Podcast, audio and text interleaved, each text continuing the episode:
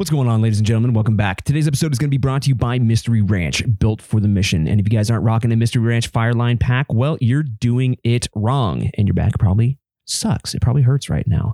But they make, other than the most bitchin', most durable, most comfortable fire pack, fireline packs in the game, they make a ton of other load bearing essentials. But not only that, they give back to the community. So check this out. They have started the Mystery Ranch Backbone series. And what that is, is not only just telling the story of the boots on the ground with the uh, Backbone series, but they also started the Backbone series scholarship. And it is an opportunity for you, yes, you, to win one of these $1,000 Mystery Ranch Backbone scholarships. Yeah, it's pretty awesome. So if you got an epic story to tell and you want to contribute to the betterment of the Wildland Fire community, well, go over to www.mysteryranch.com and check out the Backbone series. And while you're at it, check out all the packs. And while you're at it, go check out Robert LeBonc's uh, new book called Moondust. It's a, basically a photojournalism project documenting the events that happened on the August complex, and it is pretty badass. So, once again, go over there, check it out www.mysteryranch.com and support the cause.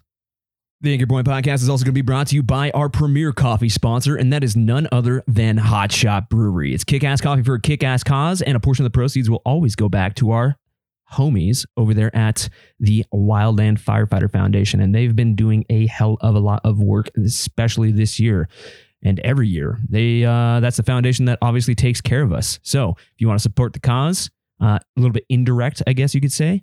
Well, go over to hotshotbrewery.com and pick up some stuff. They've got all of your wildland firefighter themed apparel. They have kick ass coffee for kick ass cause, and they have all the tools of the trade to get your morning started off right.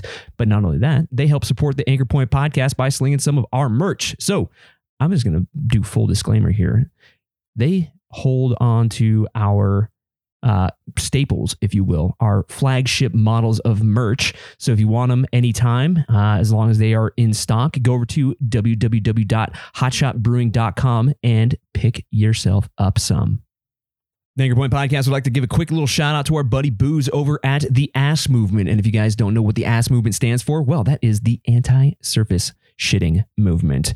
And yeah, it is a serious problem, and it's nothing I find more disgusting than uh, coming along the trail and going to my favorite fly fishing place and seeing a human turd gift wrapped in toilet paper. That shit needs to stop and it's disgusting. So if you have a problem pooper on the crew or want to help spread the poo burying propaganda, go over to www.thefirewild.com and check out the ass movement for all your poo burying propaganda needs.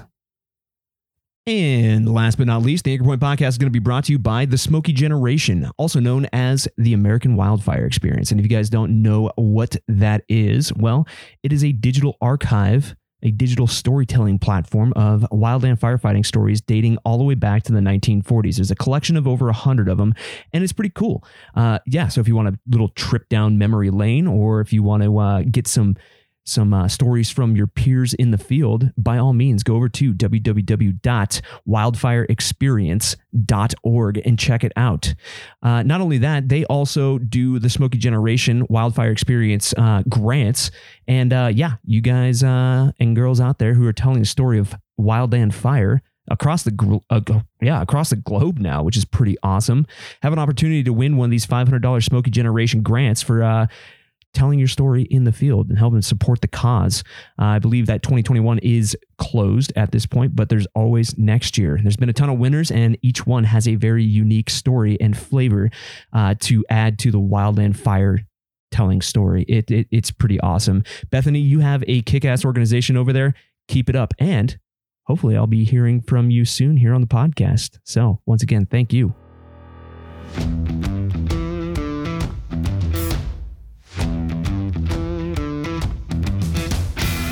Opinions of this podcast do not reflect the views and opinions of the United States government, the Department of the Interior, the Department of Defense, the Department of Agriculture, the United States Forest Service, the Bureau of Land Management, National Park Service, the Bureau of Indian Affairs, or any private, municipal, county, or state firefighting organization, any law enforcement agency, any medical provider, or any contractor employed by any federal agency.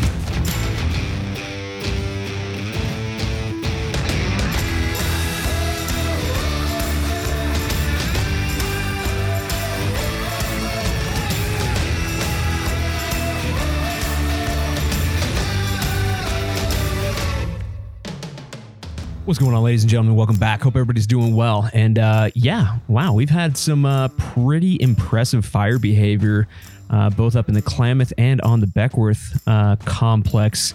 Yeah, that Beckwourth complex is spitting out tornadoes, apparently. Well, at least very, very powerful fire whirls. But yeah, hope everybody's doing well and I hope everybody's being safe. Keep your head on a swivel, especially on that escarpment. It's uh, one of those more low key, super dangerous places to fight fire, and not a lot of people know about it. So keep your head on swivel and stay safe out there. That being said, uh, today on the show, I've got a little bit of incident command knowledge being dropped. And who better to have it than my buddy Chris? Chris is uh, he's a former El Cariso hotshot, and now he is a BC for Pechanga Fire Department. But more importantly, he is one of the planning section chiefs for CAL FIRE Incident Management Team 4. So today we are going to learn and expand on what exactly plans chiefs do it's pretty cool. Uh, yeah, there's a couple of parts where we kind of got off topic, but that's hey, that's a premise of the show, and uh, this wouldn't be the Anchor Point podcast without going down a couple of rabbit holes. So, with that being said, hope everybody enjoys the show, and I'd like to introduce my good friend Chris Burch. Welcome to the Anchor Point.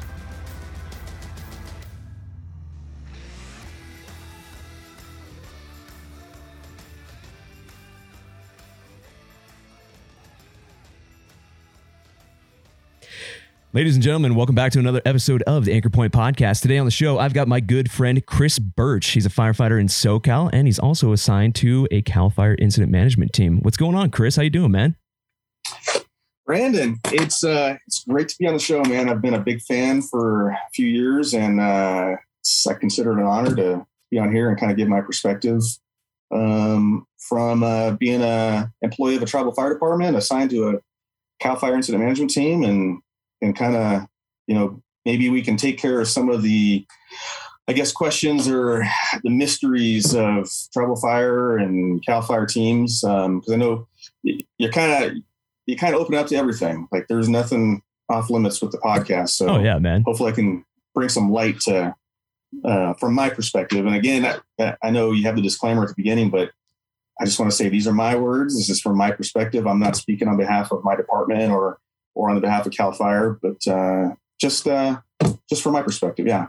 Oh, for sure, man. And yeah, it's uh, like you said, man. This this this whole podcast. It doesn't matter if you're a contractor, insurance adjuster, Cal Fire, Fed. It, it's open to everybody out there. I know I kind of specialize in the Fed kind of thing, just because it's my experience and that's what I know. Right. So yeah.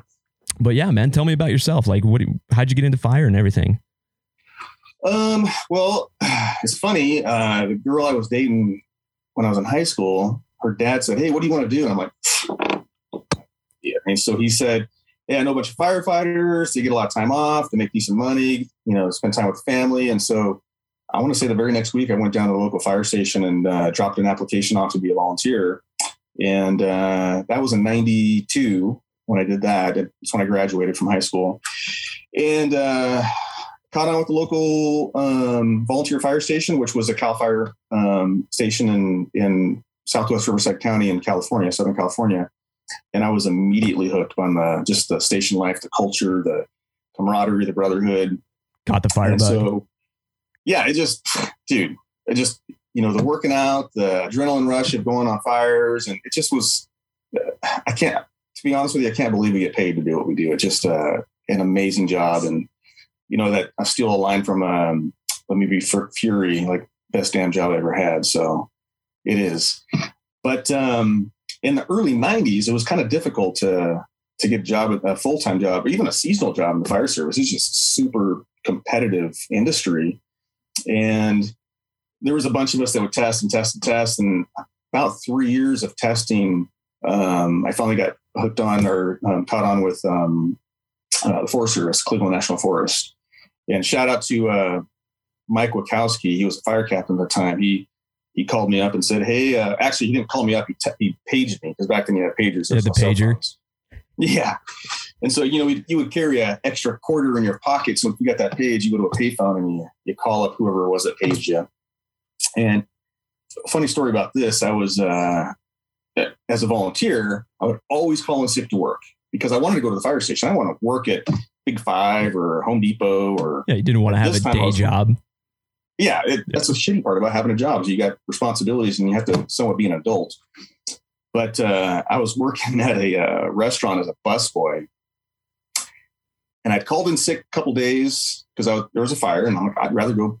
I don't want to be a busboy. I want to be a firefighter. Yeah. And, and so the manager calls me in the office. I came into work, and he's like, "Dude, you have we rely on you. Put you on the schedule. We rely on you. Have to come into work." And uh, he's like, "This last time I have to have this conversation with you again. You're gonna be written up." I'm like, "Okay, thanks, Steve. I appreciate it." I Got a page. It was uh, the fire station phone number.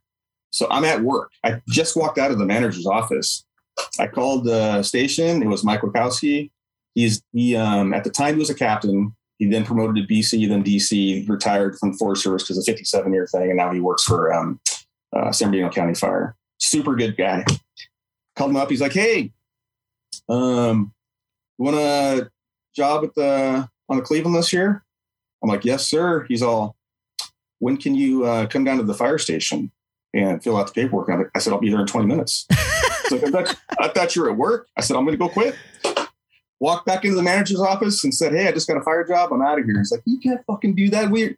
I said, Hey, I do not want to be a busboy, dude. I want to be a fireman. So oh, kind of went man. out. Did you give him the fingers when you're uh, yeah, walking out much, the door? pretty much. Walked around, high fived all the servers and the bussers, and I had made it. I officially, I made it. So that was pretty cool. I did that for um, for three years. Um, the cool thing is that I had a, a couple of buddies who worked on the hotshot crew. And so that was my sole focus was to get on the crew because that's where the best of the best was on the hotshot crew. I worked, I think, every single day that I could. There's eight fire stations on the district at that time. I worked every single fire station, and my sole focus was to outwork, out PT, out hustle every single person that I worked with.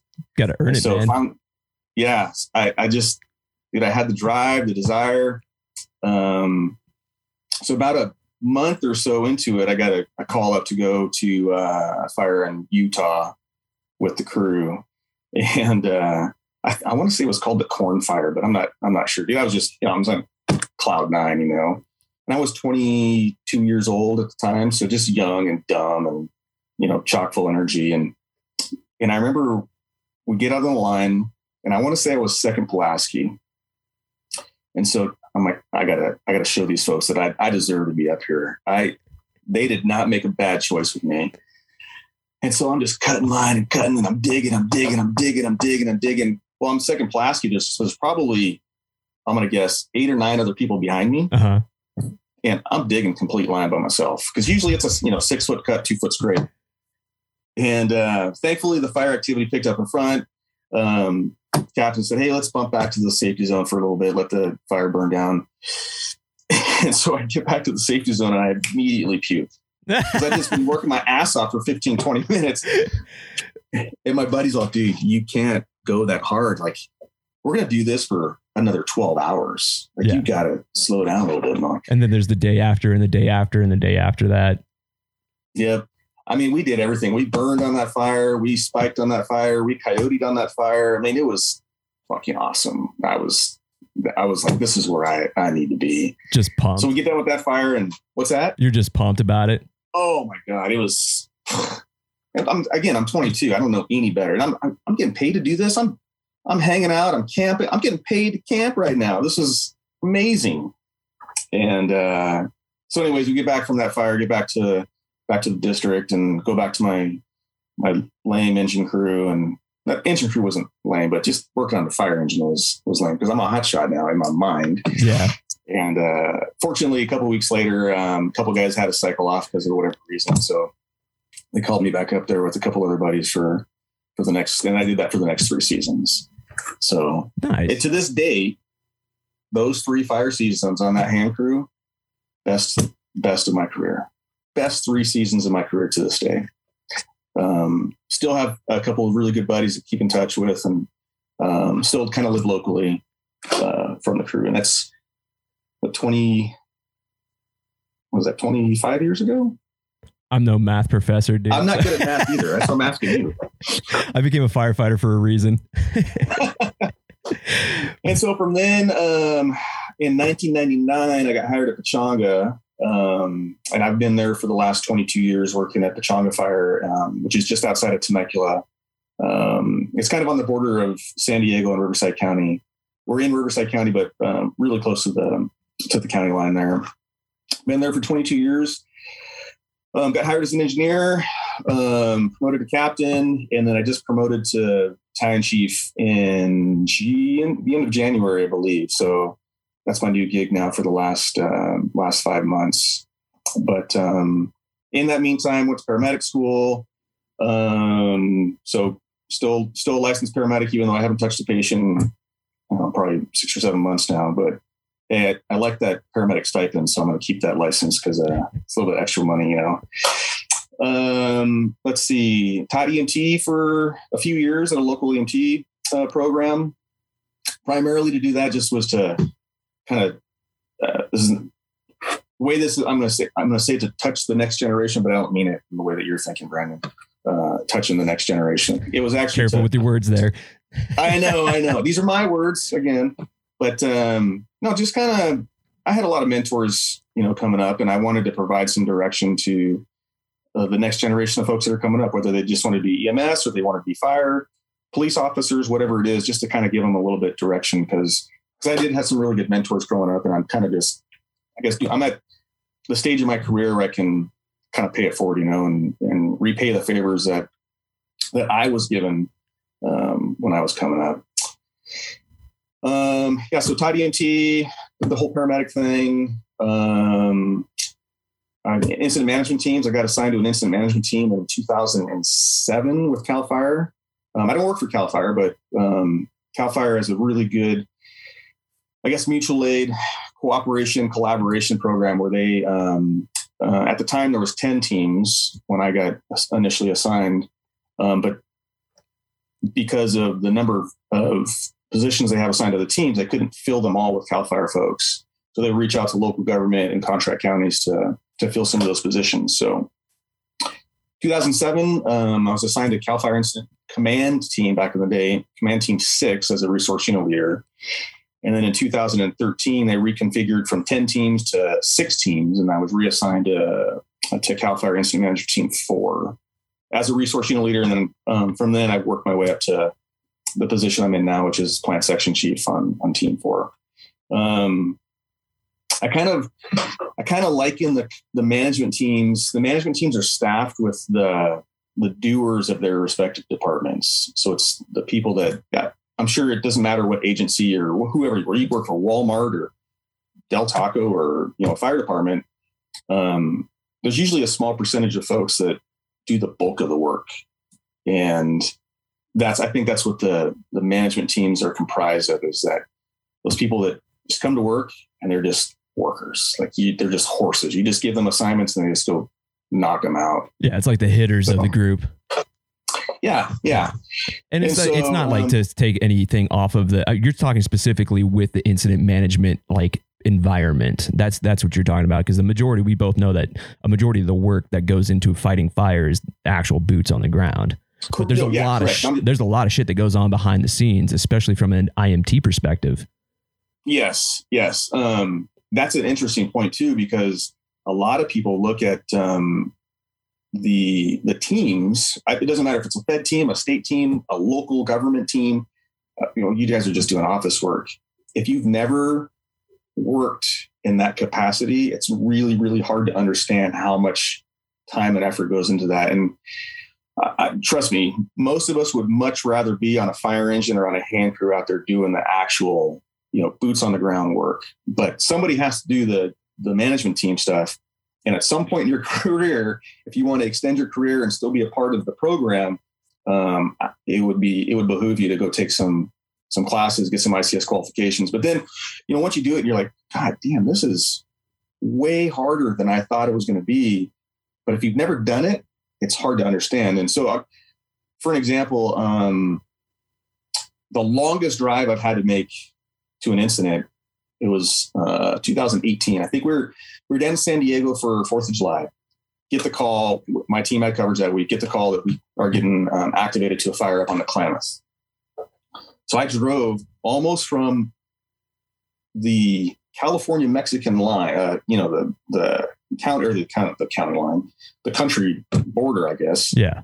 all the way up to the to Yreka, which I think is the last major town before you hit Oregon, isn't it? Yeah, I want to say so. And like, what was that Siskiyou? Not Siskiyou County. Um, Yeah, I think it is. Is, this, Siskiyou is County. it Siskiyou County? Because that's like right on the border of Oregon, and then you have to go over Siskiyou Summit, and next stop is Ashland. It- but Ashland's in Oregon, correct? Yeah, Ashland's yeah. in Oregon. And so the ICP was at um, the fairgrounds there in Yreka. I don't remember the name of the fairgrounds, but anyways, I think I left at eight thirty at night or nine o'clock at night. I got into Yreka at eight thirty the next morning Oof. just to do the in brief, and then you got to go to work. Like there is no doubt. You're like okay, I'm going to go um, get a couple hours of shut eye. No, you got to go to work. So the first, usually the first couple days are by far the hardest push. Doesn't matter what section you're in, op section, log section, whatever. Um, the longest I've been up straight was 62 hours. Were you doing- hallucinating? Oh, bro, it I, it was probably if I had if I could equate it to beers, it was probably like 10 beers, You 10 beers deep. you know what's funny, man? Is uh Randy Brooks? He's he was one of my first guests on the podcast. He actually is still doing, still conducting the study on uh, sleep deprivation and the effects that it has on our first responders, particularly uh, federal wildland fires, uh, firefighters.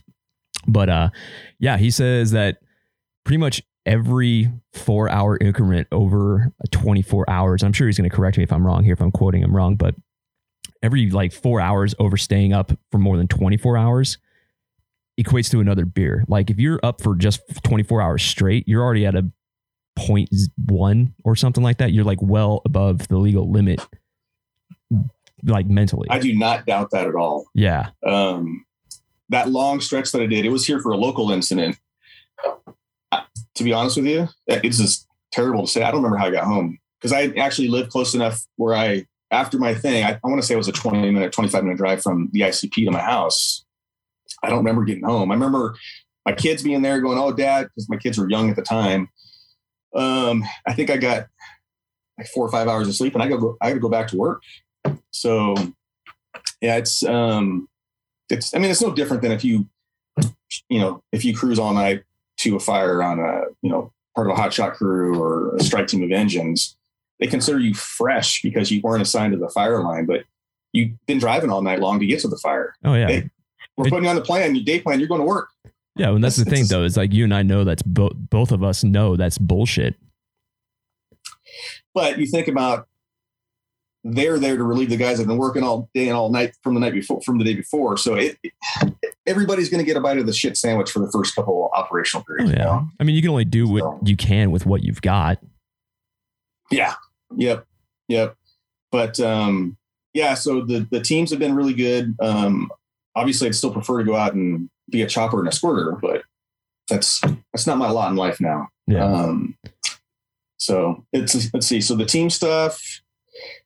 Um, I you know the the transition from a fire captain to a battalion chief. I'm still kind of making that adjustment right now. Um, you know, obviously my job now is primarily administrative versus going out training with the guys, working out with the guys. Um, that's the stuff that I, that's the the biggest piece that I'm missing so far. Like personally, go to work. The guys still treat me great, and I still eat with them and hang out with them, but not training, not PTing with the guys. That's the part that I'm Kinda still digs at you. Yeah, Yeah. yeah, Well, that's the thing though, But, is like uh, circling back to that uh, conversation we just had is you can't stay operational your entire fire career. You're just going to either break yourself off or you're not going to progress. You'll with operations, typically you'll reach a point where you can't progress any further. And you brought up a good point to say, yeah, you know, get trained in ops or planning or uh, or not ops. You can do ops, but the higher level ops stuff or even finance or anything. There's a lot of things that go into fire, man, that people uh, don't really realize because they want to stay operational their entire fire career. yeah. And you know the the the wear and tear of being a wildland firefighter.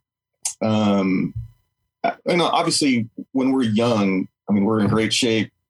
Nothing's broken, you know, for the most part. Knees are Keyword yet. good, backs are good, shoulders are good, but eventually that's going to wear you down. And um, the, the superintendent of my crew, he'd been on a hotshot crew so I got on the crew in 96. He became, um, he was a soup of that crew in 90, 89 or 90, but he came from a hotshot crew from Montana prior to that. And he just retired, I want to say in 2015. So he almost his entire career was assigned to a hotshot crew. And when I worked with him, his back was bad. And that was, you know, 20 years before. So we did another 20 years after I worked with the guy. Um, yeah, if you want to extend your career, um, you know, work towards that pension or the lifetime medical or whatever it is that your department offers you, it, go get some ICS quals and get out there and do some, you know, even if even if you start as a, a field observer or a line EMT or something like that, you know, get some quals and that, that's just you're just building the foundation to get yourself, um, you know, higher up in that that management position where eventually the wear and tear is not going to be on your body; it's going to be on your on your mind. But yeah. Well, it's the thing, man. I, am pretty sure that everybody out there, if they have kids and a family, they want to be able to, you know, throw their kid up in the air when they're two years old and not be physically disabled to where they can't do that or enjoy yes. the shit that they want to enjoy when they're retired because they're broken. And I think that's a part of the mentoring aspect that sometimes we need to do a better job of telling the, the young people is that, hey, it's all great right now right on the fire engine, working on a hand crew. You're out there doing the hero stuff, but consider the benefits. You know, consider the quality of life of life after you. You know, if you if you if you intend to make this a career, what how do you want to be physically when you're done? You're talking about playing with the grandkids or playing with your whatever it is, playing golf, getting out of bed sometimes. Oh yeah. You, know? you got to think about those things because like you said, you cannot be operational the entire career. And if you want to have a long career, um, at least the majority of us can't. Yeah. So, well, ops isn't the end all be all. I mean, like I said, there's a lot of satellite positions that are loosely or directly attached to the operations aspect of fire.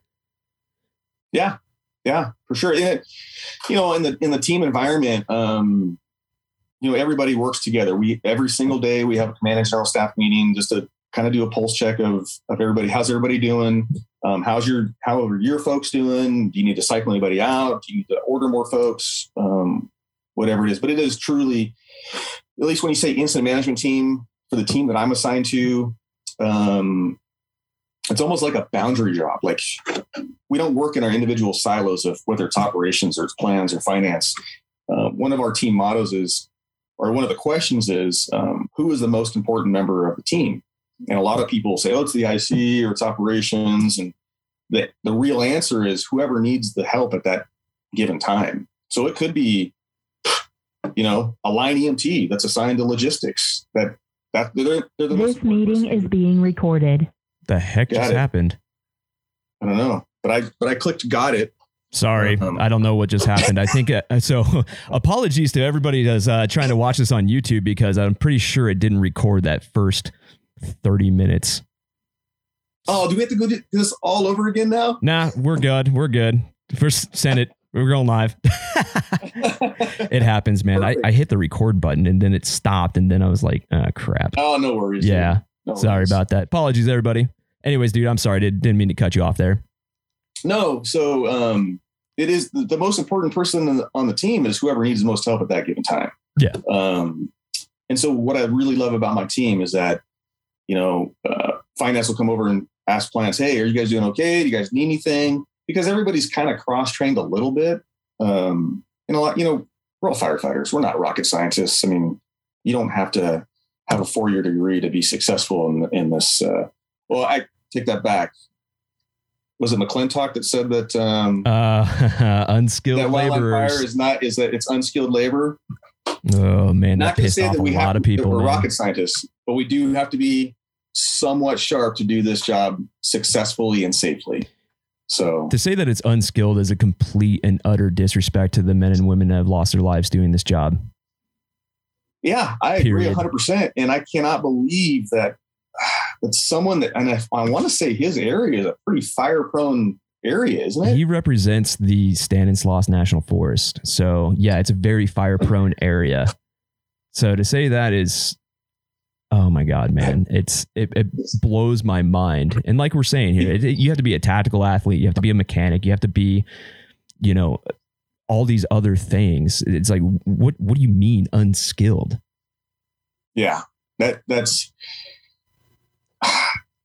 that's a pretty unintelligent, unempathetic, uneducated thing to say. I, I cannot believe that that he went there, but yeah, pissed I'm pretty sure he's he's not going to come on the the podcast and uh, try to apologize or explain what it is that he was trying to say. You know, if, if McClintock is listening to this podcast, which I doubt he is, um, I'd love to have the opportunity to interview him and uh, try and explain what we do to him. And also, I want to see if he can clarify his points of view uh, to maybe walk back some of those statements because I'm sure there's more behind that discussion because we only see certain points of whatever the reporter is saying, right? There's probably a bigger picture behind that, but I want to make sure trust but verify, right?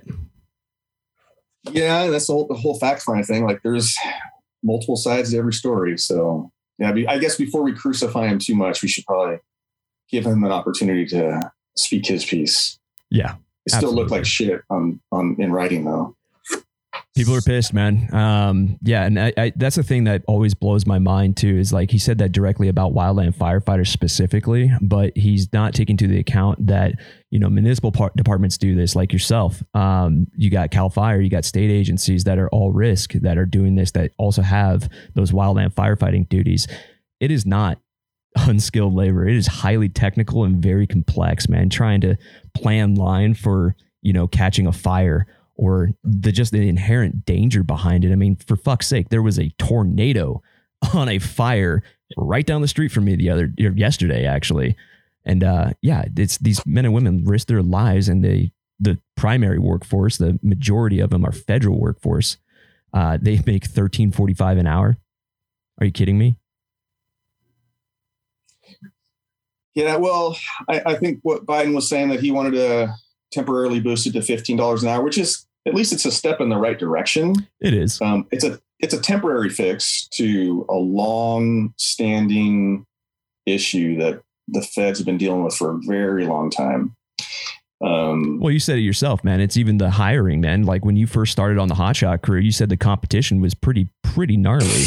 But now with inflation and all these other things, especially the cost of living in California, holy crap, man, you can't survive on a federal forestry technician wage at a GS3 through even a 9. It's it's impossible, man. You can't have a quality of life.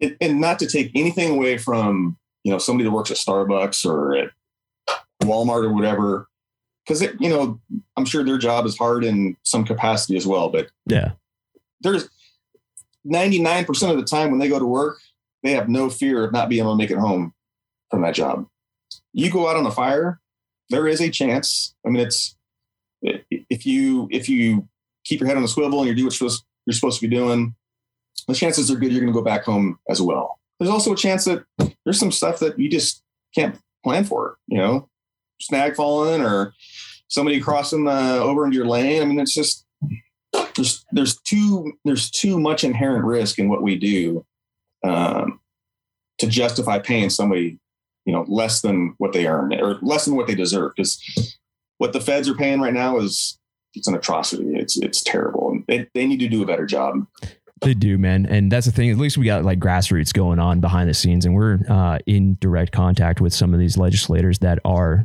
proposing, and we're you know in some drafts legislation right now, and we're working with these folks to introduce bills to Congress and the House of Representatives.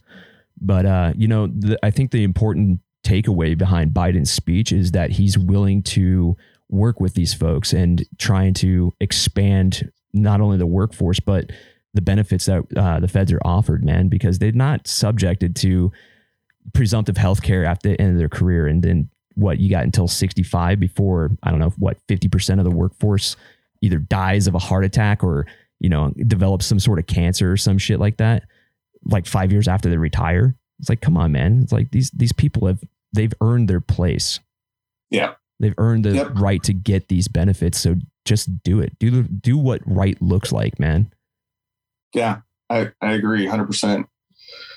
100%. Well, is there, do you have, what, what questions have you heard or I guess, um, what mysteries are there about um, Cal Fire teams or Cal Fire incidents? I know hotels are always the the hot, the hot buttons uh, topic. You guys But, just have a good um, union, and that's the end of the day. It's, I mean, the hotels, it, it is what it is, but you guys work 24 on, 24 off typically, and uh, you have a strong union representation, and you guys earn, you guys got that. So, yeah, I mean, I, I don't think that the hotel thing is going to be a big hot button of concern. Um, but let's just let's just reel this in for the general public that are, are watching this and want to understand how an incident is ran. So let's break down the command structure for a ma- major incident. Okay, as far as you're just talking about from just an ICS like org chart or Yeah, let's go for the org chart and then like explain like how all these separate uh, positions what their what their role is in managing an incident. Um, so as with any incident, it doesn't matter if it's a type five incident to a type one incident, um, you're always going to have an incident commander. Um, if you if we're if we're talking about a type one incident, like a type one, uh, where it meets the complexity to require a type one team to come in, um, you you're going to have your incident commander and your deputy incident commander. They're both qualified at the same level. Um, so if the IC needs to step away, deputy IC is there, um, assumes control of the incident, um, there's no less education, no less experience. Um, one just has to be the the IC. Uh, underneath the IC, you have your command staff, which is going to be your safety officer, your uh, public information officer, and your liaison officer. Um, obviously, safety officer is responsible overall for the safety of the incident, from um, you know wearing your PPE on the line to the temperature of the food in the chow line is that the right is proper like in, in everything in between. Like it's it's a pretty um there's a lot of responsibility being a safety officer. Public information officer obviously responsible for all the the um, information releases to the public. Those have to be vetted by the ic so um, pios don't have the freedom just to release you know whatever you know size, acreage, uh, evacuations, um, whether it's a warning or an actual um, um, in evacuation order. Kind of like your Um, ready, have set, be- go. They have to. What's Okay. that? like the ready, set, go kind of uh, Yep. protocols. Yep, that has to be that has to be approved by the IC um, liaison officer. They deal with all of the um, kind of the I don't want to say peripheral, um, but whether it's dealing with law enforcement, dealing with um, local like Red Cross, the non-governmental, the NGOs, um, local groups like animal animal rescue. Um, they or utility companies. The liaison officer deals with um, with all those folks. And then you have your your um, your sections. You have your finance section, your logistics section, your operations section, and your planning section. And obviously, finance takes care of all basically paying the bills. Uh, logistics is responsible for um, every single thing that you have on an incident, from the porta potties to the food to the comm unit to sleep trailers. Logistics is responsible for providing all of that stuff for the for the incident. Um, you think about um, drop points out on the line where maybe they they put um, extra soft fuel, oil, hose, brass, whatever it is. Logistics is responsible for getting that there and also getting it back from the line. So you know some of these fires you're going to have few hundred thousand feet of hose that logistics is responsible for getting back from the line, cleaning, rolling, and getting back to the cache. Don't forget the So- testing too. What's that? Don't forget about the testing too. Yep, yep. Um, operations obviously responsible for putting the fire out, um, and then plans is responsible for tracking all the resources, building the IP, um, ordering resources, canceling resources, um, you know, facilitating all the the meetings, whether it's the operational briefing, or planning meeting, or the command general staff meeting.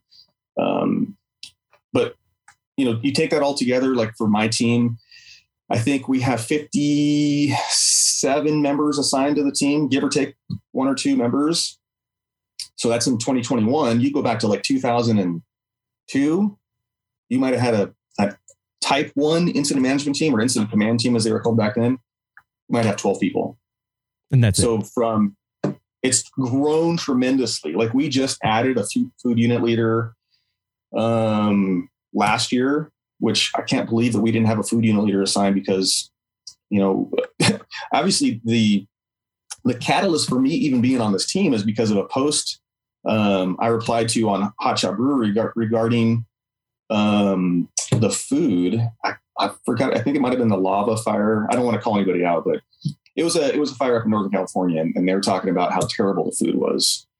And uh, I said, you know, food and sleep are the two biggest things that you can that you can provide. Quality sleep to keep the troops happy and keep them productive. And you need fuel and recovery, man. Period. Yep. And I don't care if it's an air conditioned tent, if it's a sleep trailer, if it's a hotel room, local high doesn't school. matter.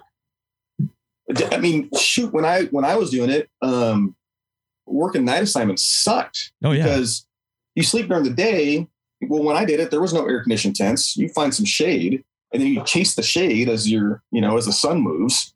You wake up, you got ants on you or flies or whatever, whatever it was. I mean, but yeah, sleep and food are the two biggest things that you can provide. And so uh, I would, you know, for any any firefighter out there, if, if you think that the logistical support that you're getting is not up to par, you need to go talk to somebody. I mean, for for Cal Fire teams, the the team members are identified because we all wear red hats.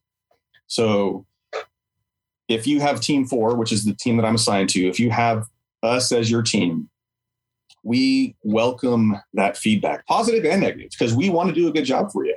And if we're not meeting the, if we're not towing that line, please grab somebody with a red hat and say, hey, you know, try to do it as respectfully as you can. Yeah, be professional um, about it.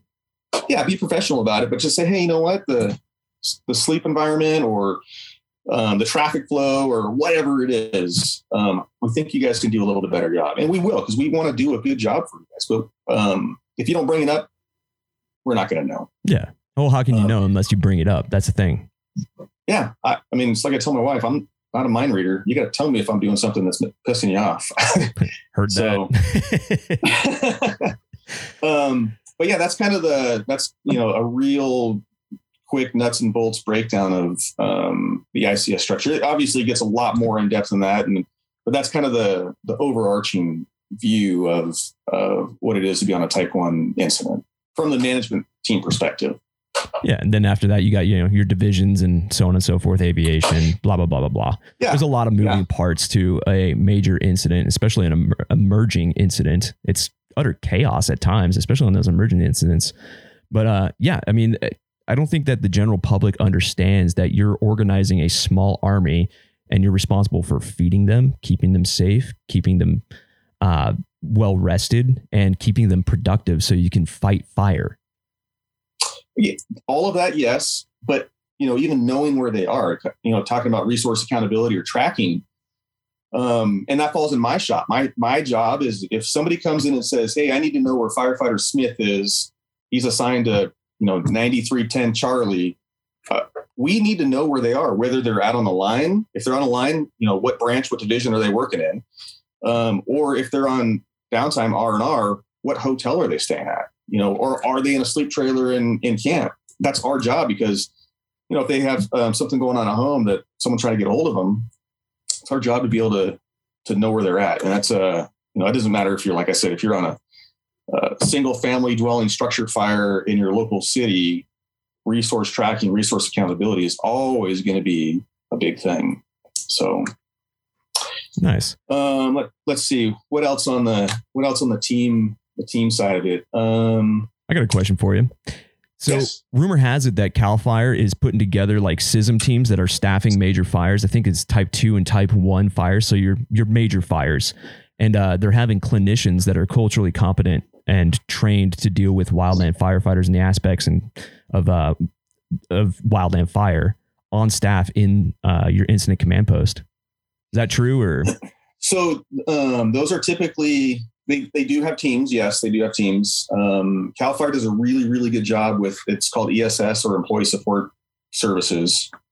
And they have a bunch of folks that are that have been firefighters or are very familiar. So you're talking about the culturally competent clinicians. That's a mouthful. Right? Yep. um, somebody that understands the stresses and the traumas that we're exposed to on a daily basis versus just going through your like your normal EAP and just talking to a therapist or a counselor that maybe they don't understand. And you're telling them about something that is affecting you and they're crying because you're telling them about, you know, kids are always the worst calls, but you're telling them about a, a kid call that you went on and that's affecting them like, hey, I came to you for help and I no, you you need help. So having so ESS through Cal Fire does a really good job of um, of bringing folks into, and they're not pushy about it. Like they'll set up a trailer and they'll say, "Hey, ESS um, is over in that trailer. If if you and they'll they'll make their rounds and they'll talk to people and they'll um, just say, "Hey, I'm here. If you need me,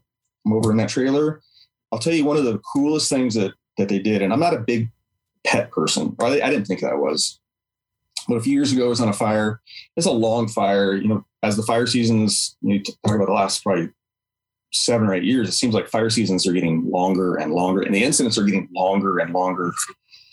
And ESS came through, and they just brought a couple of dogs, just some therapy dogs. Of, yeah, just a couple of therapy dogs, and and I saw that dog, and instantly I was like, I felt better. And oh, I'm not dude. a pet person per se, so I said, hey, come over here, bring your dog over here, and uh, they brought cats in. I mean, I think they had a mule or a donkey or a miniature horse or something come through one time. But it's amazing the effect, like the calming effect that um, them bringing those therapy animals in has. It's it's it's pretty cool. I actually took a picture of, of one of them, sent to my kids, and said, "Hey, look who look who's in fire camp today." But um, they don't just come out; they have to be ordered. Those those support teams, um, but that's kind of the job of the incident commander. And actually, it's it's the call of the IC, but our IC is really good about taking input from the folks. And if there is an, um, you know, an incident, like whether it's an incident within an incident or we had something traumatic happen on an incident, we'll talk about is this worth having, you know, ESS come in with um, just to just to set up and just to be available. And 99% of the time, you know, as long as the the teams aren't stretched so thin, so thin that they can't come out to our incident, the the call is always going to be yes. Um, nice. Yeah, I was I was under the impression that they're kind of out. like attached to the teams, the individual teams.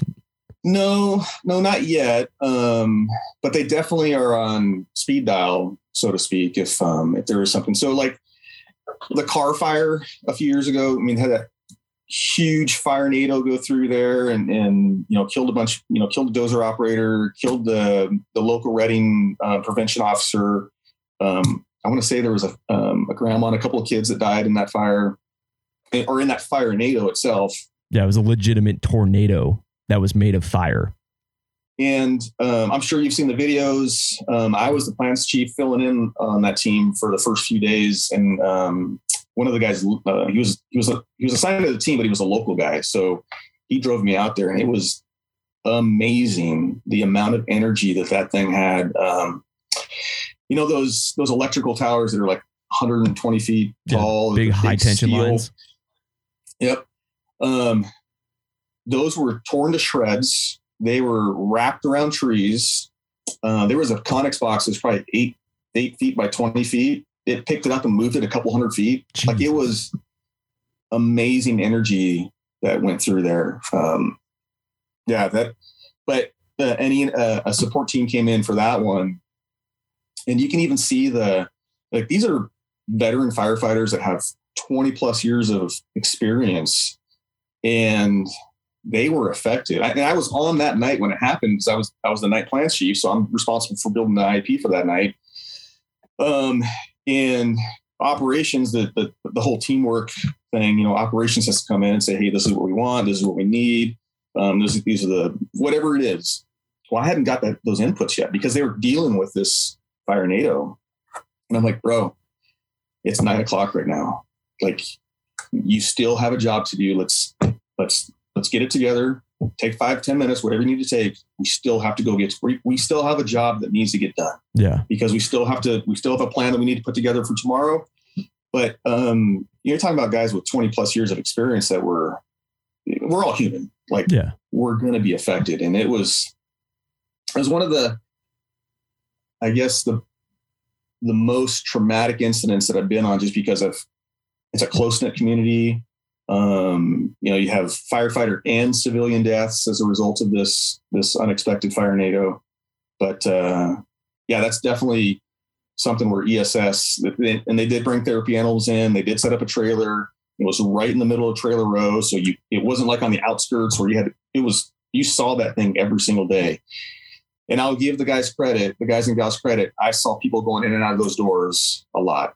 So it's good that we I really, really like where the fire service is going over the last couple of years as far as you know being more aware of the importance of mental health and and that was one of the things that I, you know, I hit you up on. If we can please talk about this because the stigma or the the bravado that we bring into this, or that's you know a part of this culture, we need to we need to get over that.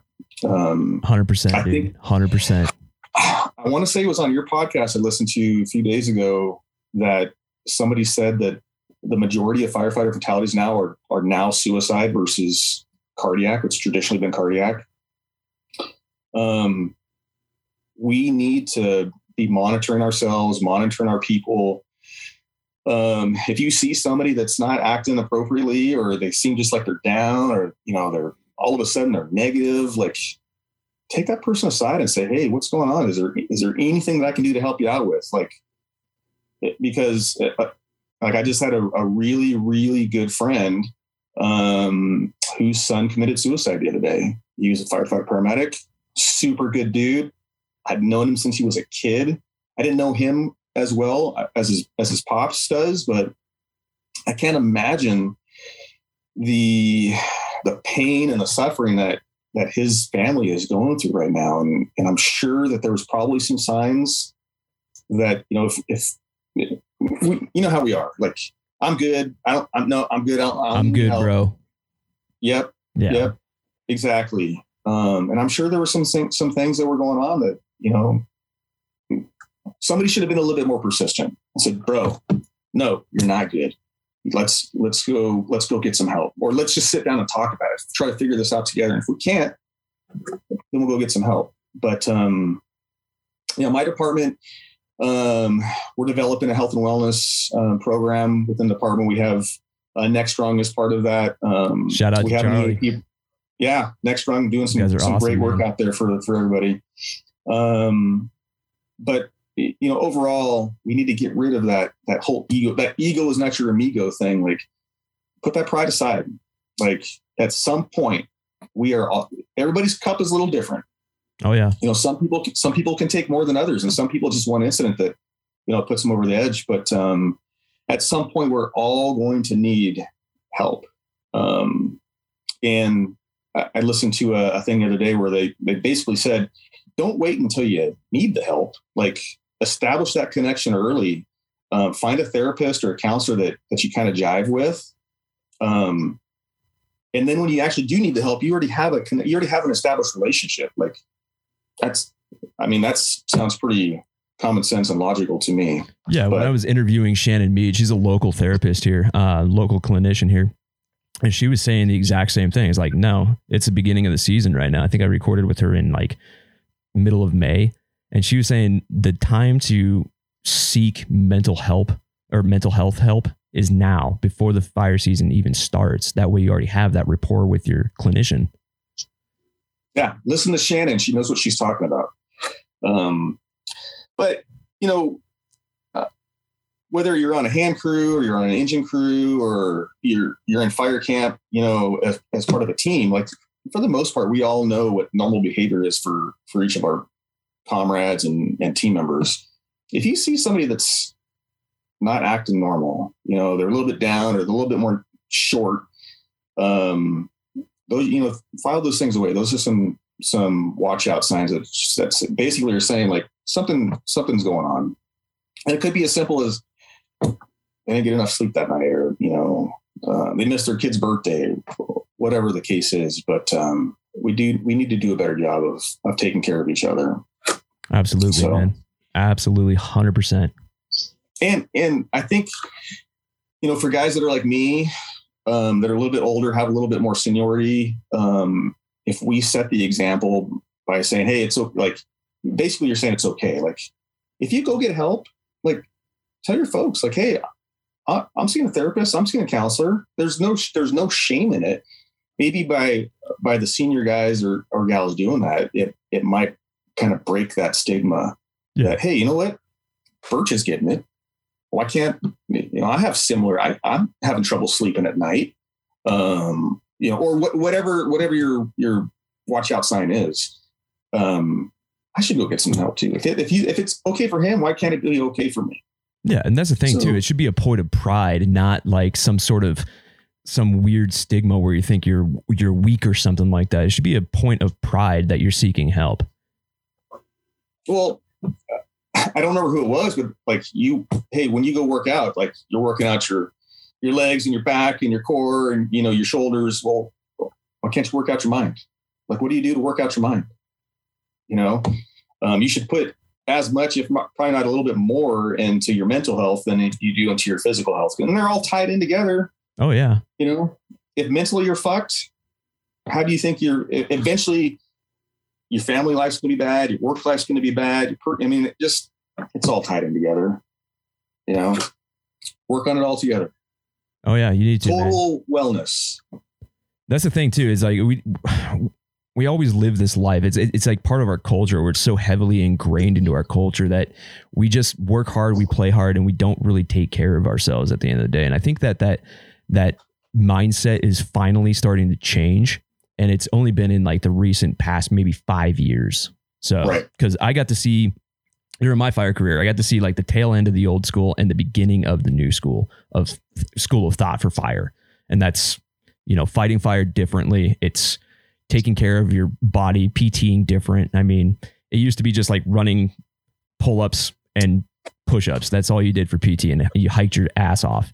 But now you're like throwing things in there, like, oh yeah, you're doing like these weird ass like core stability things. Or Yoga. yoga. Yeah. I'm a huge proponent of yoga, man. And now we're seeing the more mental component of that. And I'm fucking stoked to see that. Yeah, my so my kids are 21 and 17. Or actually, she'll be she keeps reminding me she'll be 21 in eight days because then legally she can buy a, a, drink out on in the town, which we're going to on the 19th. But um, I have so much hope um, for the for today's generation of kids that are coming up because I think they're they're a lot more accepting. They're more open minded, at least in my experience. Um, and I think that a lot of the things that you know, the whole "suck it up and do your job" that mentality, they they ask a lot more questions, which is good because if you don't ask the question, then I'm just going to assume that you know what you're supposed to be doing yeah. but um, I think today's generation coming up in if you if as senior leaders if we can open our minds up a little bit to what is it that they're experiencing or what is it that they're going through it's going to help us understand to motivate them better to make them more productive employees um, to keep them happy. Happy employees are generally productive employees. Um, but just the whole acceptance part and being open-minded i think a lot of this stuff is eventually going to you know, it has the the ebb and flow, the roller coaster, you know, or cyclical. Some people will say. Um, eventually, we're going to get to the point where it's okay to to get help. It's okay to say I don't know, and that's you know, even for me. I'm 47, and I keep telling my kids it's the whole practice what you preach thing. Hey, honey, it's okay to say I don't know or I don't have the answer. But I struggle with that every single day. Like I feel like I have to have the answer. Like I'm the dad you know, I'm the I'm the matriarch or the uh, patriarch of the family. I'm supposed to have the answer, but it's hard to say. Sometimes say, you know, let me get back to you on that one. Let me let me do a little research before I answer that one. But that's that's the thing Mhm. too, though. Is like it's it's our job to pass down our values and build that foundation for the next generation, so they're just better. And that constant betterment of your foundation makes for better firefighters in the future. So that's our job, man. Yep, I agree 100. percent If we're if we if we're in it for the right reasons, if you know, um, you know, that's whole it's that whole uh, the critical thinking. You know, if you what I try to do every night before I go to bed or when I lay down to go to bed is kind of evaluate what it was that I did during that day and is there anything that I would do differently? Um, is there anything that I could hand, have handled differently? Um, just kind of do like a little self analysis.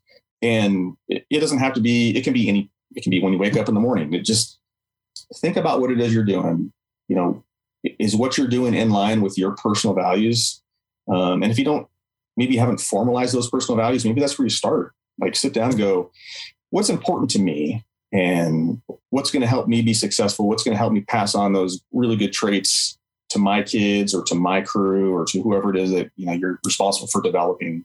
Um, sit down and do that, and and I think from that point, everybody's gonna you know we're gonna start going in the right direction because right now you know you look at how the how the the country is so divided. You're either red or you're blue. You're either you know Republican or you're Democrat. Good old fashioned political litmus test. Yeah, you cannot be anywhere in the middle. If you're a Republican and you say, "Hey, that Democrat has a pretty good idea," then all of a sudden you're a traitor to that party. Um, we we need to get more in the middle. Yeah. you know. Do what makes sense. What does right look like? And I'm not talking like political right. I'm talking about like what does correct look like? Yes, yes, yes. And I don't want to. I don't want to turn this into a, a, a political podcast because that. There's a bag. Yeah, that's a big bag of worms, man. I try not to get political on the show either. Um, I mean, I have my own values and I'm pretty pretty center, I guess you could say.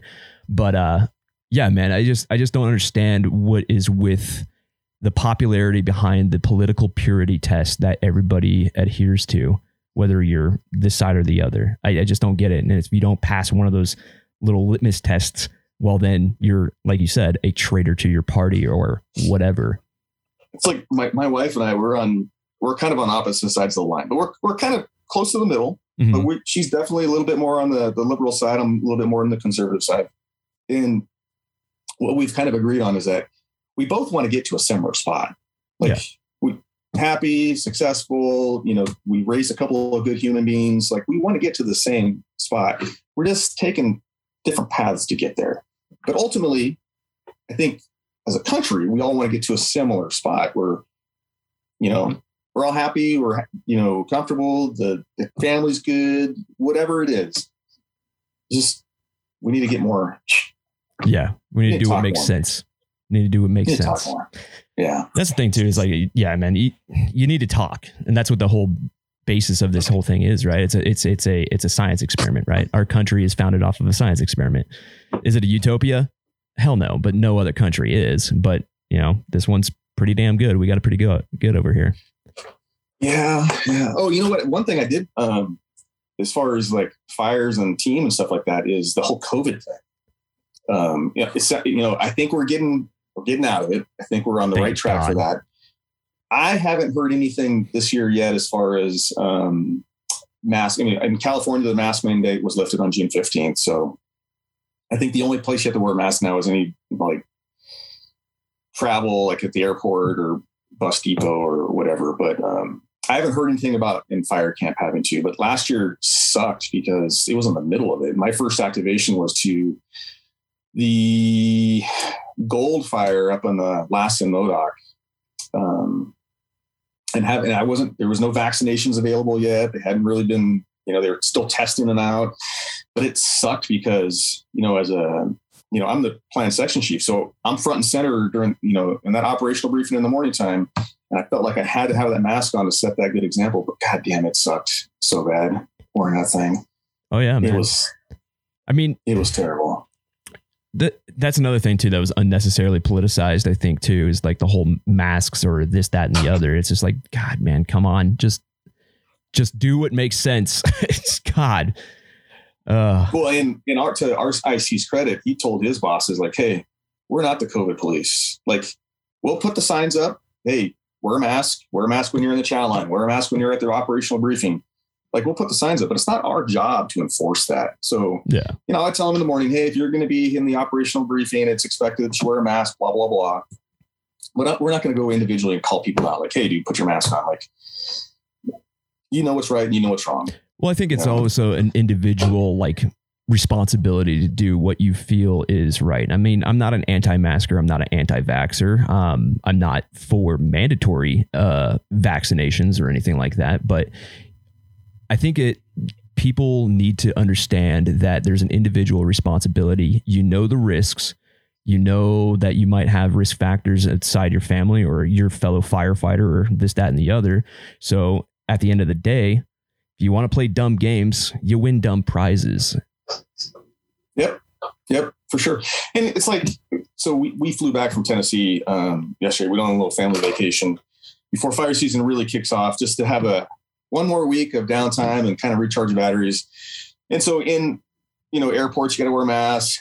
On the airplane, you got to wear a mask. When my daughter's sitting next to a, a girl, and the entire time she's sneezing, coughing, like, and it's, I'm, I'm hoping it was allergies, but I'm thinking at least she's got a mask on. So there's a little bit of protection, but I mean, they're sitting right next to each other.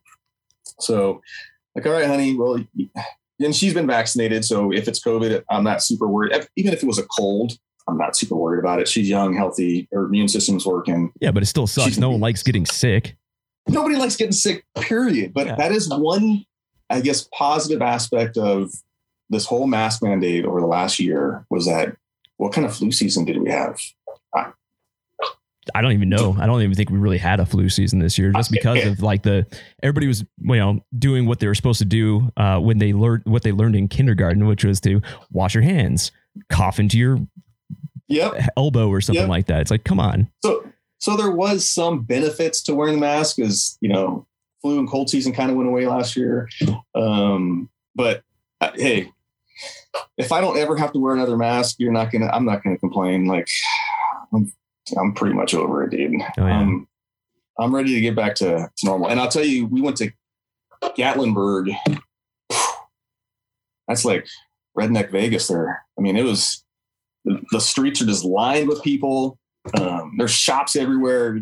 It it was awesome. Like I can say, Gatlinburg is back. If I don't know if they ever went away, but um, the tourism was crazy insane. It's it was like it was like Vegas. Like the streets were just jam packed and everybody's having a great time and we had a great time. We almost had a little bit too much fun on a couple of nights, but hey, that's what vacation's for. So oh yeah. you know, Well, that's a crazy thing, though. I'm just like, I know we're hammering home this COVID thing, but I'm just happy to see things like that we we've all taken for granted, like Fourth of July fireworks, man. To actually be able to see fireworks and not have them canceled because of a virus, yes, it's important to your mental health, and that's for not only just you and me, but everybody in this country. man. Mhm. It's huge. Yep. Things like going to Gatlinburg. for sure. I 100% agree on that. Um, you know, and there's that whole, I, I don't, I'm going to call it COVID depression, but It's a real when- thing, dude. It's a, it was a real thing, and Shannon and I actually talked about that too. uh, um, you know what? Was she, was she the one talking about memory loss too? Yep. The COVID blackout. what happened for the last month? I don't, did I black out? I, I, I'll tell you, I was in the best shape of my life. I, I, um, ordered a bunch of stuff online, installed a gym in the garage because all the gyms were closed down. yep. And dude, I was working out two, three times a day. Because what else can I do? There, I can't go to a store. Can't go to a movie theater. Yeah. Can't go to you know baseball game. So shit. I guess I'll go work out again. It's either that Um, or I you just start hitting the bottle. In what's that? It's either that or you start hitting the bottle, which a lot of uh, people did. And I'm not a big drinker, um, but I got into IPAs pretty good. So There's nothing wrong with the occasional IPA. no, no, my my brothers. Uh, I have a couple of brothers that are younger than me. They're twins, but uh, they were always talking shit on me because I was always like uh, lighter beers, and they're uh, basically said "Welcome to manhood" when I started drinking IPAs. So thanks, boys. I appreciate I appreciate you welcoming me into the uh, into the official man group because I drink uh, real beers now. I guess, Oh man. but Oh yeah. I was spoiled, man. I, I lived in Central Oregon for a little while, so I was spoiled with the whole good beer thing. you know what? I didn't. Uh, so in Chico, they have the Sierra Nevada brewery, right? I literally had my bachelor party there. Did you really? Yep. We went to Chico of all Um, places. I could have gone anywhere. I wanted like, nope, we're going to Sierra Nevada. Did you know there's there's a Sierra Nevada brewery in um, Tennessee as well? Yeah, the East Coast. It's uh, I think in Asheville, right? Yeah, uh, not Tennessee, in in North Carolina. North Yeah. Carolina. Yeah. Yeah. Um, we're driving. We went, drove to go see a friend. He, uh, my buddy that lives in North, North Carolina. Like, holy shit, that's a Sierra Nevada. I thought they were Chico. I thought they're up Northern California. I, guess They have one on the East Coast too. They've infiltrated the East Coast. Um, cool thing about Sierra, Sierra Nevada is that um, the Camp Fire in 2018, I want to say it burned what's 18,000 homes or something like that. It was a lot. Um, it was in the middle of Thanksgiving. My team was assigned to that incident, and um, our information officer, who's a stud, uh, shout out to Steve Kaufman from Ventura County Fire. He is the best PIO I've ever worked with. Um, he reached out to Sierra Nevada, um, brought in a couple of celebrities, and then we took turns. We would um, we had rotations where Sierra Nevada they they had Thanksgiving dinner at the brewery, and it was free for anybody from Chico, anybody from Paradise, anybody from Magalia, and so so kind of to you know a little morale boost for people that lost literally everything they own in their entire lives and the the local brewery there opened up their doors to say hey we want you guys to still have thanksgiving. And then all the firefighters would go down there because they even reached out to firefighters that were on on their downtime on r&r like hey if you guys want to take a turn come in here and serve some food or bust some tables or you know just meet and greet and let the people say thanks it was a pretty amazing experience. I'm not gonna lie, I got a little choked up a couple times um, listening to the stories of some of the people. There's some amazing, amazing people up there. We went out to dinner one night um, just because you get tired of camp food, and so um, we went out to dinner one night, and I there's a, a a family of four or five sitting at the local Mexican restaurant, and I'm just I'm ear hustling, and I hear them talking about like it was um, mom and dad, and then they had adult children, both of them lost their homes. Ooh. And yeah. And so I go over and I kind of catch the attention of the server and I said, Hey, bring their ticket to this table. And so we kind of did it on the sly. We, we paid for their, for their meal. And um, when they found out about it, they were, you know, open arms and they're like, we should be buying you guys dinner. I'm like, what are you talking about? You literally lost everything that you own in your entire life. This is the least we can do is to, you know, buy a meal for you guys. But I just I think it goes to show the the character of the people in those communities up there that you know they're they're thinking they should be taking care of us and we're the public servants paid to take care of them. Just so there's some amazing people around this country. If you really i tell my kids when you wake up in the morning you're either going to have a good day or a bad day and that's all up to you. Like if you if you wake up and go today i'm going to have a great day chances are you're going to have a great day but if you wake up in a bad mood and say, I got a headache or this day I got homework or whatever it is, that's your choice. Oh yeah. You it's your choice if you're gonna be if you're gonna have a good day or a bad day. But well that's the thing too, is like we can, you know, we can't control a lot of the things that happen in life. A lot of it's completely out of our control, but we what we can control is our reaction to it. Yeah, a hundred percent. A hundred percent agree to that. Um it, there's just there's just so many things that you have no control over. It's just, but you can't control what you, how you react to it, like you just said. Oh yeah, man. So. Speaking of um, control and being able to uh, react to things, we got wildly off topic there. So let's bring it back into the plans plan section, t- chief here. So apologies, man. We went on a tangent.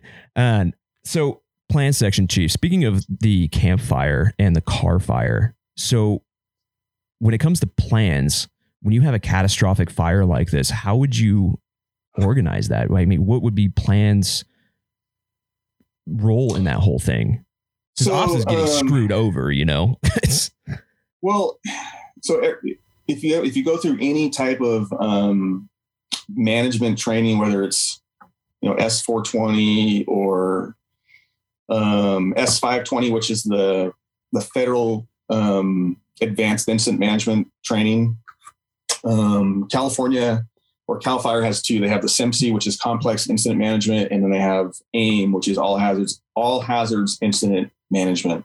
AIM is kind of the the upper echelon where if you go through AIM, I want to say it's a nine or a 10 day course, and there are no fire scenarios in there. Everything is like cat flu or a train derailment or an earthquake or a pandemic. Um, but the thing that they teach in, in doesn't matter what level 420 520 CIMC AIM is process process process and so you have to have your process outlined um, and what it is you're supposed to do. And, and, it's no different than if you're an EMT and you're you're going through your, you know, your your normal medical your patient assessment survey, your OP QRST sample, whatever it is. If you get off track, like we've done a couple times on this podcast already, um, you're supposed to refer back to your process to get you back in line. So, as as callous as it might seem, whenever you have like you know a near miss or you have an actual burnover or you have a fatality um, or anything bad in general um, on an incident we're still the professionals. We still have a job to do. We can't be sidetracked um, you know by those things. Because we it, you know like on the was it the butte tehama i can't remember if it was the butte tehama Glenn complex or if it's the august complex we had that uh, firefighter fatality. Um, she was from Texas, but she was working for a contractor from Oregon.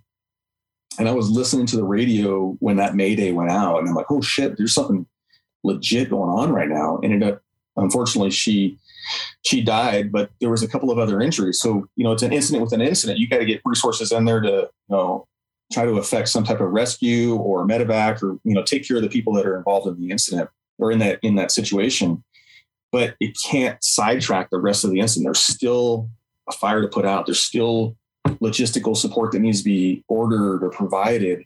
Um, there's still plans that need to be built. So, to answer your question on what plans component is, are, we're kind of the process police. Like it's our job to make sure that everybody, yes, we have to address those incidents with an incident, but we still have to make sure that everybody is on track to to get their inputs in on a timely manner to to build that next plan for the next for the next operational period. So, so like your two fourteens and that kind of stuff, like talking to NMAC and seeing if you can get more resources and reprioritizing your fire, that kind of thing. Um, yeah, that's that's kind of yeah, that's that's part of it, but it's more just the internal to the incident process. Um, you know, whether it's hey for operations guys, what resources do you need to um, to function on your divisions and branches on the next operational period? What you know, do you need to order more hand crews, more engines, whatever it is? Um, what are your work assignments for that? That that all that stuff still needs to be be captured, um, and that's why it's good to have a little bit of depth. Because and and going back to that, you know, who's the most important member of the team? Well, if operations is dealing with a, you know, a line of duty or a burnover on one of their divisions, well then the other other components of the team can step in there and help him do his you know help him keep his process going and that's that's only built through you know incidents and rapport and relationships and you know having having previous experience because then you build that trust that hey um, operations is taking care of this. I know what it is that they need. I'm not going to wait for him. I'll let him know when he gets available but we still need to keep you know this train moving forward. So plans is the process police and it's I kind of wear it as a, a, badge of honor. Like, hey, it is my job it, to, you know, to get people on back on track or um, give them the right direction, what, whatever whatever it is that's needed at that time. But yeah, those those situations suck because you know we're all human and we all want everybody to go home safely. But again, like I said, you kind of got to be a little bit callous to it and be like, all right, that, that sucked, but you know what? I still have a job to do. Well, yeah, it's important so, work though because I mean the, the, fire is still rolling through. You know, it, it's it's still going, and you still have you know future resource or resource needs. You have future values at risk, and you still need to put the fire out at the end of the day. Yeah, you still need to take care of all of the other people that weren't affected. You know, right. and then you know the big part is that okay, so all of the people that were affected by that that incident with an incident, um, because they're all touching each other. So the neighboring divisions, they heard the traffic. They probably sent resources over there to help out as well um, you know, the helicopter that flew the burn victim out, the crew that had to go in there and retrieve the the body.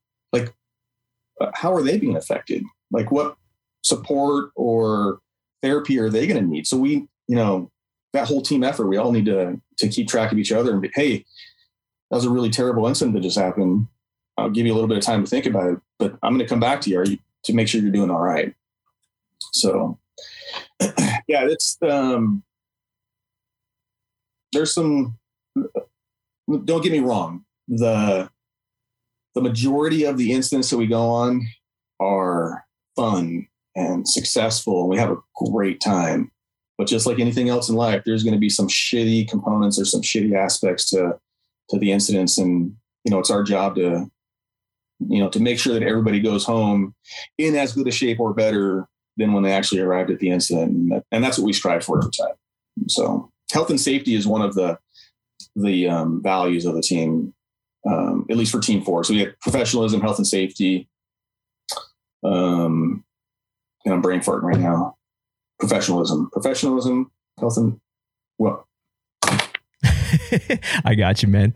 So plans. Now, plans, they basically they not only they do like the IAP, the I mean, you guys print maps and stuff like that. You guys do you you disseminate information to the boots on the ground at the end of the day. Now, how does that work? Do you guys do you guys interoperate with ops? Do you interoperate yes. with IC, all of it? Like, how does that whole thing shake down? Um, so there's a there's a planning process or the planning P. You can look it up. You can Google it. Just type in planning P, um, and it'll it'll give you. It looks like a P, and it goes through from the initial in brief um, all the way until you get into your planning cycle. So on a 24 hour um, operational period, like most Cal Fire incidents are run, you have your operational briefing at 0700 um, that is the um, culmination of all of the work that's that's being done, and it, and it culminates in the operational briefing. Um, generally, we like to keep those briefings at 30 minutes or less. Um, had an old um, IC who basically said, "Be brief, be brilliant, and be seated." So don't be up there talking long-winded about this, that, or the other. Like, get your point across.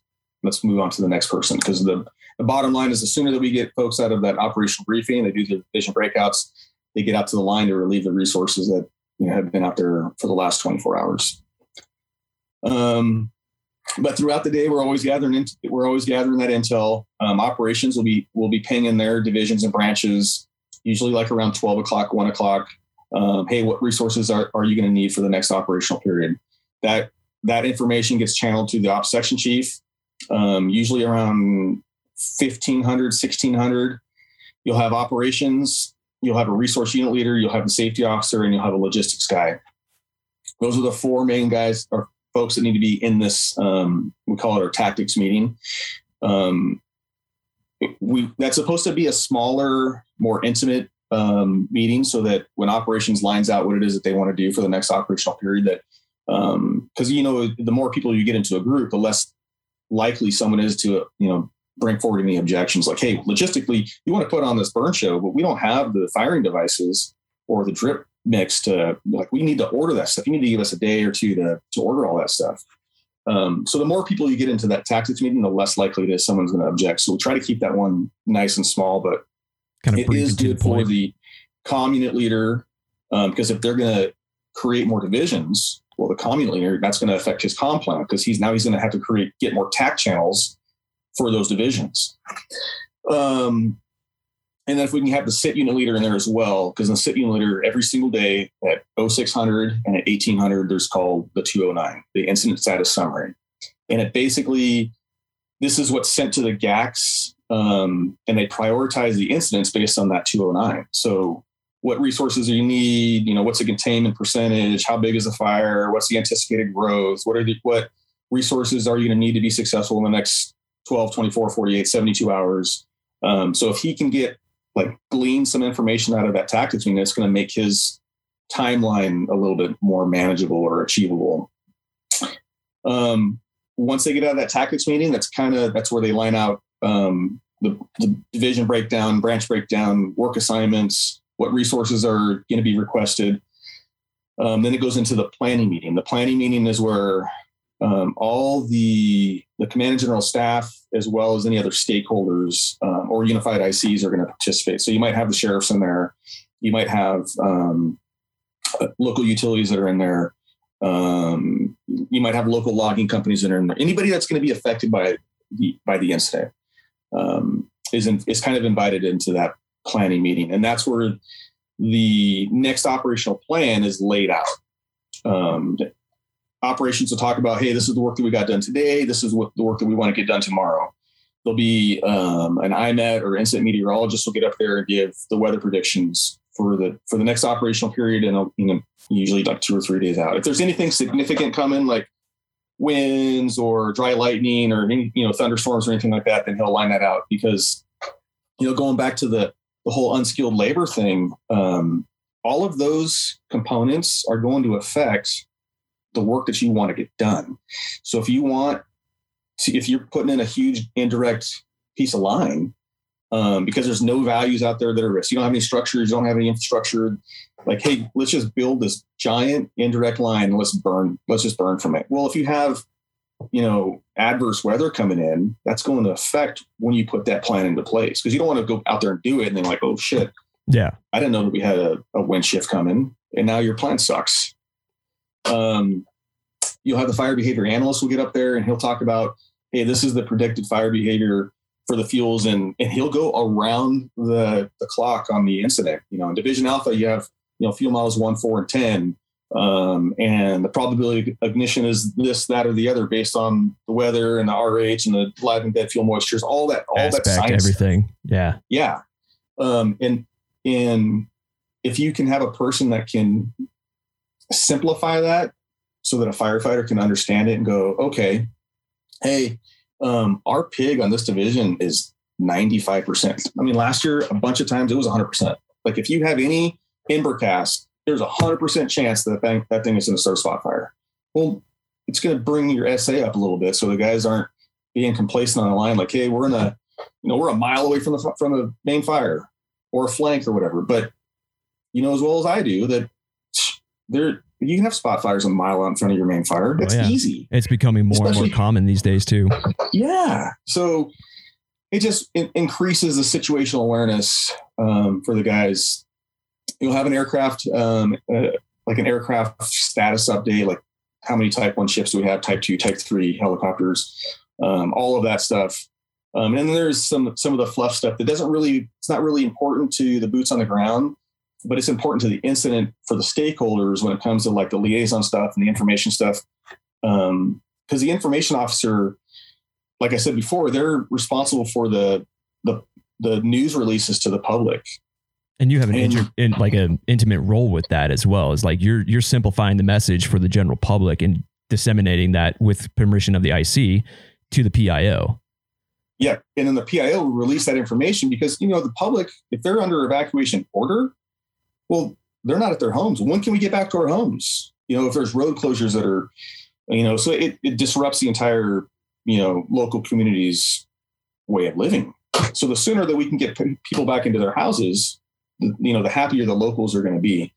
But um, the PIO's part in that is pretty important because that information gets out to the people, and then they'll have community um, like local community meetings, like town hall meetings, where we'll have representation from from the management side that goes out there and they just do Q and A. We'll say, hey, this is what we're doing. This is where the fire's going. Um, this is what we anticipate or expect. Um, do you guys have any questions? And it and it gives, I think, peace of mind. There's there's been some heated ones, but it gives peace of mind to the locals that, hey, the folks that are in, in here they're that are fighting this fire or trying to put this fire out, they do have our best interests in mind and they are considering us and they know that we're not in our homes. And so going back to the core values of our team, customer service was the one I couldn't think of. Um, so health and health and well or health and safety, professionalism, and customer service. And customer service is a huge aspect. I mean, we're all public servants, and the public is our customer, so we want them to be taken care of. But and informed. You know, and informed. And because you know as well as I do, if you don't give them the right information, they're just going to make it up. Oh yeah. And generally, it's not going to be correct. Um, so it, so the and then the the IC the incident commander will always um, well before we before we finish with the IC um, we'll have an opportunity for anybody to have any objections or ask any questions that are in in that meeting. Generally, they're not. Um, most of the most of the folks will say that they can support the plan but that's an opportunity for them to say, hey, you know what? I, I, can't support that plan because of this, that, or the other. And that's what the planning meeting is is for, is to to vet out any of those issues. And at the very end, we'll finish with the IC, and the IC will kind of get up there and have some some words of, hey, this is what we're going to do, and I like the plan, and this, that, and the other. And then after that planning meeting is over, usually that's, you know, we try to keep all of our meetings 30 minutes or less because we all have work to do. But once that planning meeting is over, then the plan shop goes to work starting to build the next the uh, next IAP or incident action plan. That's primarily built by the resource unit leaders. There's four units that work under the plan section chief. You have the resource unit, the documentation unit, the demob unit, and the situation unit. And they all work together. Um, the resource units will compile all of the inputs from all of the other sections because finance is going to have a message. Um, the 204s, which is what primarily what the choppers and squirters, that's their you know that's their work that's their direction their division division assignment list for the next day. Um, we get all that information from operations. Um, logistics if there's any logistical issues like drop points or new drop points or uh, backhaul and trash you can backhaul to this drop point and then we'll send out runners to pick up the trash. Um, we compile all that information. The goal is to get that thing to print uh, at least on a cal fire incident the earlier the better because like on the let's see the the Thomas fire was probably the biggest fire that I was on. We had I think nine thousand people assigned to that incident with multiple base camps. Damn. Um, you might be printing fifteen hundred to two thousand IAPs for an incident like that. Um, so the clerical unit, they they need time to print, and some of these IAPs are eighty pages long because there's just so many divisions, so many branches. A lot of stuff going um, on. So you need to give them the lead time to to print them. So if you get them to them at five o'clock in the morning, an expectation to hand IAPs out at seven o'clock in the morning for an operation briefing, not going to happen. No. So the sooner we get that done, the sooner that they can get their print because they're also printing maps. They're printing the, the map packets, the operational maps. I mean, they, they have a lot of work to do. So the the sooner we can get stuff to them, the sooner they can print that out. So usually two, three o'clock in the morning is kind of the um, obviously sooner the better, but two or three kind of is kind of the cutoff. Like, hey, we need to get whatever we have, we need to get it to the printer or the clerical unit by this time. Um, and then after that point, um, we'll usually have a pre-ops meeting at 0630 or 0600. And then all the branches and divisions and the ops chief will meet in the tent away from everybody else. And they'll line out, hey, this is what they get. This gets really down to the nitty gritty, down to the weeds. Like, hey, branch one, get up here and talk about it. Okay, branch out or division alpha, you need to get up here and, and they're basically having a conversation in the off-going division with the oncoming division. So, hey, we were able to tie in line um, or plumbed it all the way up to this point. Um, what we're hoping that you guys get done today is to get from this point to this point. So, a really, really good pass down of information.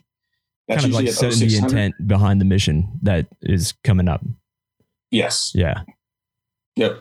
Um, so there's a lot of communications. Um, some teams do it better than others. Um, some folks do it better than others because uh, you know each team has its culture, its own culture. Each department has its own culture. Each team has its own culture. Um, and then that usually that meeting will usually wrap up like around 6:30, 6:45, depends on how much information there is. And then everybody show up to the operational briefing at 0700 and do it all over again. Do the do the mass um, grand layout for the day. So, um, and that's that's my job. My job as a plan chief is to facilitate that meeting. So I'll come up there, open it, tell everybody to you know, turn off their devices, and um, know, basically pay attention. a couple a couple of times when you have when you have groups of like you know a thousand people out there in the in the audience, and we'll have speakers out there, you know, to to get the volume, but occasionally you'll still have those groups of people that are still having their little itty bitty committee, and a couple times I've had to yell like, "Hey, and then everybody turns around like, "Oh shit! What's, oh, briefing's, get, getting going." Oh you know? man! So but, uh, basically, at the end of the day, the plan section chief is basically the mass communications division of the fire. Like you work with ops, you work with comms, you work with IMET, you work with FBAN, you work with IC to disseminate the message and of what we're doing on the fire for that given shift. Yep. Yeah. And it's not, um, we're just collecting all of the information. Um, we don't necessarily create it, but we we collect it, we process it, we kind of package it up a little bit, you make it digestible. Then, yeah, and then we'll we'll send it out to the troops. Um, because there's the report the the rock report on conditions every day that we need to do that the sit or the the um, 209 that we need to every day twice a day I mean, it's just we're just constantly processing, taking in all this information, and now with all the UAV stuff, all the drone stuff, you know, with live streaming and new IR technology that they can get throughout the day versus the old, you know, the NIROPS. NIROPS is still good, but there's so many platforms now that can gather that information um, during the day in like real time, and we can start pointing people to, um, hey, on Division Alpha next to this fire engine, next to this log, you know, 15 feet off the line, there's a hotspot. Mhm. You know, and and that's it, it's good, but like I was telling you um, before we before we went on, the technology aspect of it is is starting to pass me up, and uh, I it aces and places, right? So I don't need to know how all that stuff works, but if I have good people in those positions that know how that works, then that's going to make me look good and the whole team look good. Um, and so I have a really, really, really good section of folks, and then we have um, we have some. Uh, I don't want to call them soldiers of fortune, um, but we have some folks out there that are kind of like guns for hire. A little bit And of so- mercenary action. Yes, a little. So we got some mercs out there, and um, when it looks like we're going to get activated, we'll we'll do all this prior to. We'll say, hey, are you available? Are you available? And then we'll roster them on the team. And if we get punched out, then they automatically get a, res- a request number, so we don't have to go through the normal hiring or the ordering process to get them out there. But I have a really, really, I'm so blessed with the guy with the guys and girls that I have on my team because they make me look so good because of how good they are and how professional they are.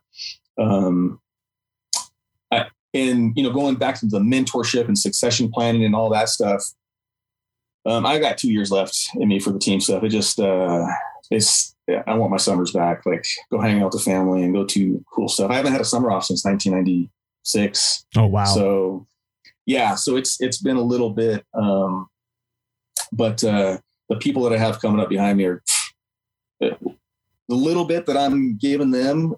They're going to do so much better than I am, and which that's the way we want, right? We want yeah. we want the people coming after us to do a better job than us, and I'm pretty sure that the folks that I have, they're gonna they're gonna take it and run with it and make it even better than what what I've done. So, but yeah, that's kind of the that's kind of the plan shop in a in not I guess not a nutshell because that was kind of long winded, but oh, we went off on a pretty pretty substantial tangent there, so it's all good. yeah, All good, yeah, man. for sure, for sure. But it's all good. It's all good. I'm uh, I'm an open book. Sometimes I'm too open. I I uh, sometimes need to filter out like.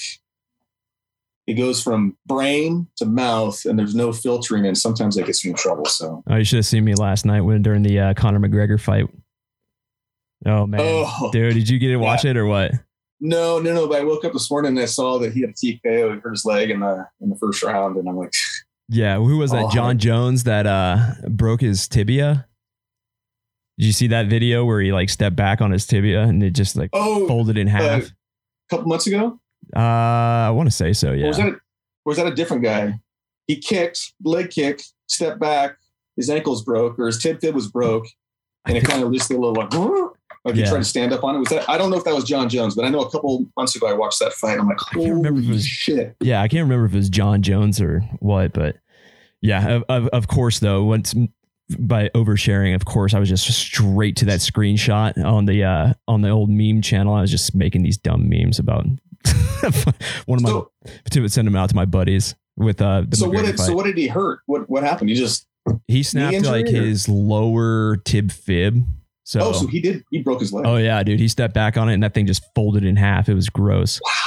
It was like one of those like you ever seen those injuries? You're just like, oh, Yeah, no, any Oh. ankle or knee injury, that's that's how I that's how I get immediately. I can't I can watch it one time and then I'm like, okay, I'm done. I don't want to see it. yeah, I, I was good, man. But uh, yeah, the prelims are pretty good. But yeah, of course, I was sitting there, you know, making memes and talking shit to my buddies I would put money on Conor McGregor. I'm like, dude, come on. Oh, you put money on Conor? I didn't know. I I don't do sports betting, but yeah, a couple of my friends did, and I was just like, huh, how's that treating you? yep, yep, yep. Oh Yeah. man. But yeah, man. Um did you guys uh yeah, did you get to see some of the fire behavior uh bringing it back to like the longer more intense crazy fire seasons that we're having? Did you get to see some of the footage that uh was being put out there on the old socials about the Beckwourth complex? Yeah, I did. Um I saw what you posted last night, and I saw like a couple of other uh, Instagram pages that I follow that that posted the same picture, and it is it is insane. Um, I think it it really speaks that for line supervision, they need to either have those TRAs really easily identified, flagged off, safety zones, uh, probably make them more frequent and more big. Like if it's four and a half times the flame length on all sides for you know uh, adequate safety zone, I'd go ten times. Yeah, because the especially when you're up in you know timber like that's up you know Northern California, um, it's just not. It, it'll grow back. We have insurance. We can build. We can rebuild houses, but it's really really hard to get over the, the loss of or injury, you know, of somebody because they're trying to, you know, put the fire out. I mean, that's our job to do, but we can do it safely. We just we just need to be a little bit more forward thinking on some of those things. Yeah, so. that I think we just need to be more proactive instead of reactive, as um, just in looking at wildfire in general, and that you know, of course, requires staffing. But uh, yeah, I mean, the fuels loading, the weather patterns that are shifting, um, and I know I'm going to get torn up for this one, but I've seen from my very short career of 11 years, you know, fire intensity growing at an exponential pace. Everything's like not, maybe not exponential, but it's rapidly uh, getting longer, hotter, drier uh, more intense fire seasons, and it's only trending that direction. So, but yeah, man, I tried to warn. I, I tried to give a shout out because that's a, that used to be like my my old stomping grounds. Uh, did a lot of work over in that area, and I think it's one of those like lesser known low key dangerous places to fight fires on the escarpment over there on the Diamond Range and the Doyle Triangle and Beckwourth, the whole Plumas National Forest, man. It's it. Don't underestimate it. It's it's crazy. It gets really crazy over there. Well, I, I think um, the very first. Uh, I mean, when I, I worked hot shots for three years, and I, I don't recall the biggest fire because I was just there to, you know, go cut line and burn out and stuff like that. But I, I would venture to say the biggest fire I was probably on was maybe ten thousand acres 15,000 15, acres maybe. You know, back then that was a career. If you had a 10,000 acre fire, that was like, that's the biggest fire that I've ever been on and I'll ever go on in my career. Yeah, it's like historic. Um, I mean, some of these fires are burning 80,000 acres in a in just one burn period. Like, I I want to. I think that the Camp Fire did that. I think the, even the North Complex last year, I think it burned like 85,000 acres in one burn period. The Thomas Fire burned 12 miles in one night. So it's just you know, with the global climate change, with the temperatures rising, the the drought, the persistent drought that we're in in California, the the live and dead fuel moistures are you know critically low. We're seeing what um, typical fuel moistures that we'll see in September, October, we're seeing in May, June now. Oh yeah. So it just it just it you know, as firefighters, I don't. My my daughter's boyfriend, he's a firefighter one um, with Cal Fire in Riverside. He's, he's got his third season, and so he's he's feeling kind of salty because he's like the senior guy at his station now after three seasons of being a firefighter. But um, th- those are the guys that, you know, hey, be heads up. Don't just ride in the back seat and go do what your captain or engineer tells you to do. Like, be smart about it. Be a thinking firefighter and go, okay, hey, you know, the temperature is going to be this today. The winds are coming out of this direction. RH is expected to go out of this. What's our probability of ignition today? What's, you know, our burn index? What, what are the factors that are going to affect my safety and how I'm going to do my job today.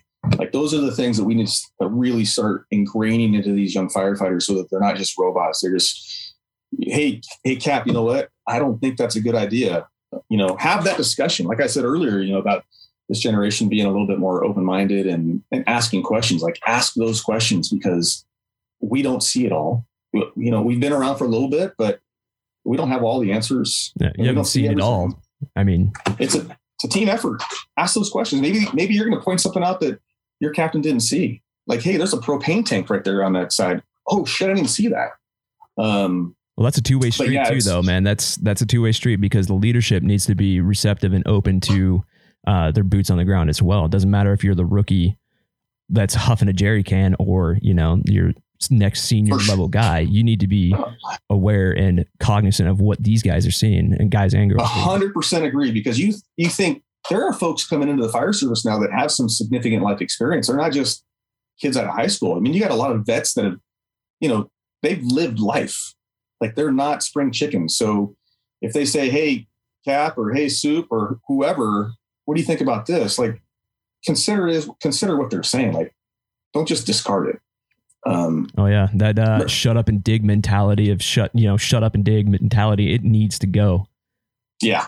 Yep. I, I agree. But yeah, the the fire behavior, I'd say, you know, Western Western United States, um, region three, region five, like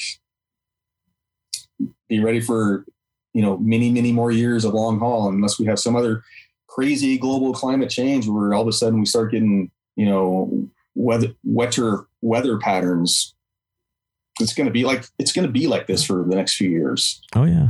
Oh yeah. So, I mean, we, shit, we had our was it 1.1 million acre fire on the August complex? That's unheard of. Yeah. Like, I, I, think shit. I think almost all of Mendocino National Forest burned in the last probably two years, three years. Because I what was it, the Mendocino complex?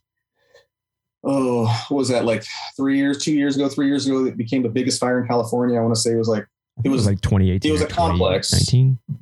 I don't. but remember. I think it burned like four or five hundred thousand acres, and at the time, that you know that record that record was bigger than obviously anything ever in California history. Okay, well, hold on. 2020 basically said, "Hold my beer," and um, you know you have the August complex go through. So it's it's not going to change anytime soon. It's this is what we're going to be dealing with for the for the next few years. It's definitely you know? the new normal. Yep, yep, for sure. Um, you know, one one thing I wanted to to say is on the going back to the Camp Fire. Um, Arnold Schwarzenegger has, you know, he's made his rounds back when he was the governor, and and he was a huge, huge proponent of fire service, huge proponent. And um, it was towards the end of the incident, but he flew in from wherever he flew in from. He was over in Europe somewhere filming a video, a movie, the Expendables six or whatever. What's that? the Expendables number six or whatever. Pro- probably, probably. But you know how there's people in your life that you're, or you know, people that you've never met. I've never met Arnold before until then. Um, and you have this preconceived notion of what they are. You know, this guy lived up to it and then some. Like he was gracious, humble, listened. He, he wasn't there about, it wasn't about him. It was about the folk. The dude was serving food in the chow hall. That's like, awesome. Um, no entourage. I think he had two people with him. And so he just basically, he walked around fire camp and just walked around and said hi to people. I mean, it was an amazing, amazing experience. Um, made me a fan for life. Like I've heard all the things that he's done in the past. I've been on incidents where he's been there in the past, but I was never in a position to to see him or talk to him. He came out on the um, during the op briefing towards the end, talked to the guys that were the the folks that were there in the operational briefing, like a kind of like a pep talk. And if you look at the, uh, I'm not on Facebook, but um, I was told this was on Facebook. I keep looking at my watch because my job is to facilitate this and get, hey, we need to get these folks out to the line to to get to work. And I kept looking at my watch and a couple of the comments were, look at this poor guy. He keeps looking at his watch because he fucking talked for probably like 15 minutes. You're trying to get people out on the line to go uh, do work. Yeah. I'm, I'm like, how am I going to get this guy to wrap this thing up? And so he, he finally does. And when I get the mic back, I'm like, man, I'm glad he finished because I was trying to figure out how I'm going to kick Terminator off the, off the stage. but, uh, no, he did a, he did a great job. And, um, like I said, all of the preconceived you know, images or notions or whatever it was I had about him, he lived up to it and then some. It was just, it was a really, really cool experience. And it, I'm not going to compare Arnold to a, a, therapy dog, but it was like bringing a therapy dog in because as soon as people saw him, they're like, oh, shoot, there's Arnold Schwarzenegger. And, and this dude's like an icon, action movie icon, man. I mean, I'm sure that was a huge morale boost to everybody that was oh, there yeah, it, it was the it was one of the highlights of my you know incident management team experiences was was hanging out with that guy for a little bit, and then my partner he comes back in and he has a challenge coin that has you know Arnold Schwarzenegger, Governor, blah blah blah. I'm like, where the hell did you get that from? He's like, oh, he, he's giving out challenge coins, but you got to give him a challenge coin in order to get one. No coin swap. yeah, so I dug through my bag and, and I was able to come up with a coin. And when and he's just sitting, he's just sitting in his truck, just in the suburban, because it was kind of a, a Camp Fire towards the end of it, um, or not even towards the end, towards the middle of it, the weather changed pretty quick. And it was like rainy. I mean, it was December. Yeah. Or it was November. I think it was a tail end of Um, November. Yeah, it was November. And so I went out there and I said, Hey man, I heard you're giving out coins. He's like, Yeah, but you got to give me a coin. And I'm like, Hey, I came to this party to play. So gave him a coin, told him thanks a lot for, for coming out. It meant a lot to the, to the folks on the line. He said, Hey, I, I love what you guys do. I have a lot of respect for what you guys do. And it was a pretty cool, pretty cool experience. So I think things like that are kind of important uh, for explaining and gaining popularity for what we do. Because Wildland Fire, like everybody automatically assumes that you work for Oh Cal Fire or you're a smoke jumper or something like that. So I think that I think there's value behind it, like good PR. You know, it's it's it's making wildfire more mainstream, I guess you could say, because this problem isn't Well- going anywhere. It's going to be there for the, the Yeah. rest of human history, right? And it's the only natural disaster that humanity decided to pick a fight with.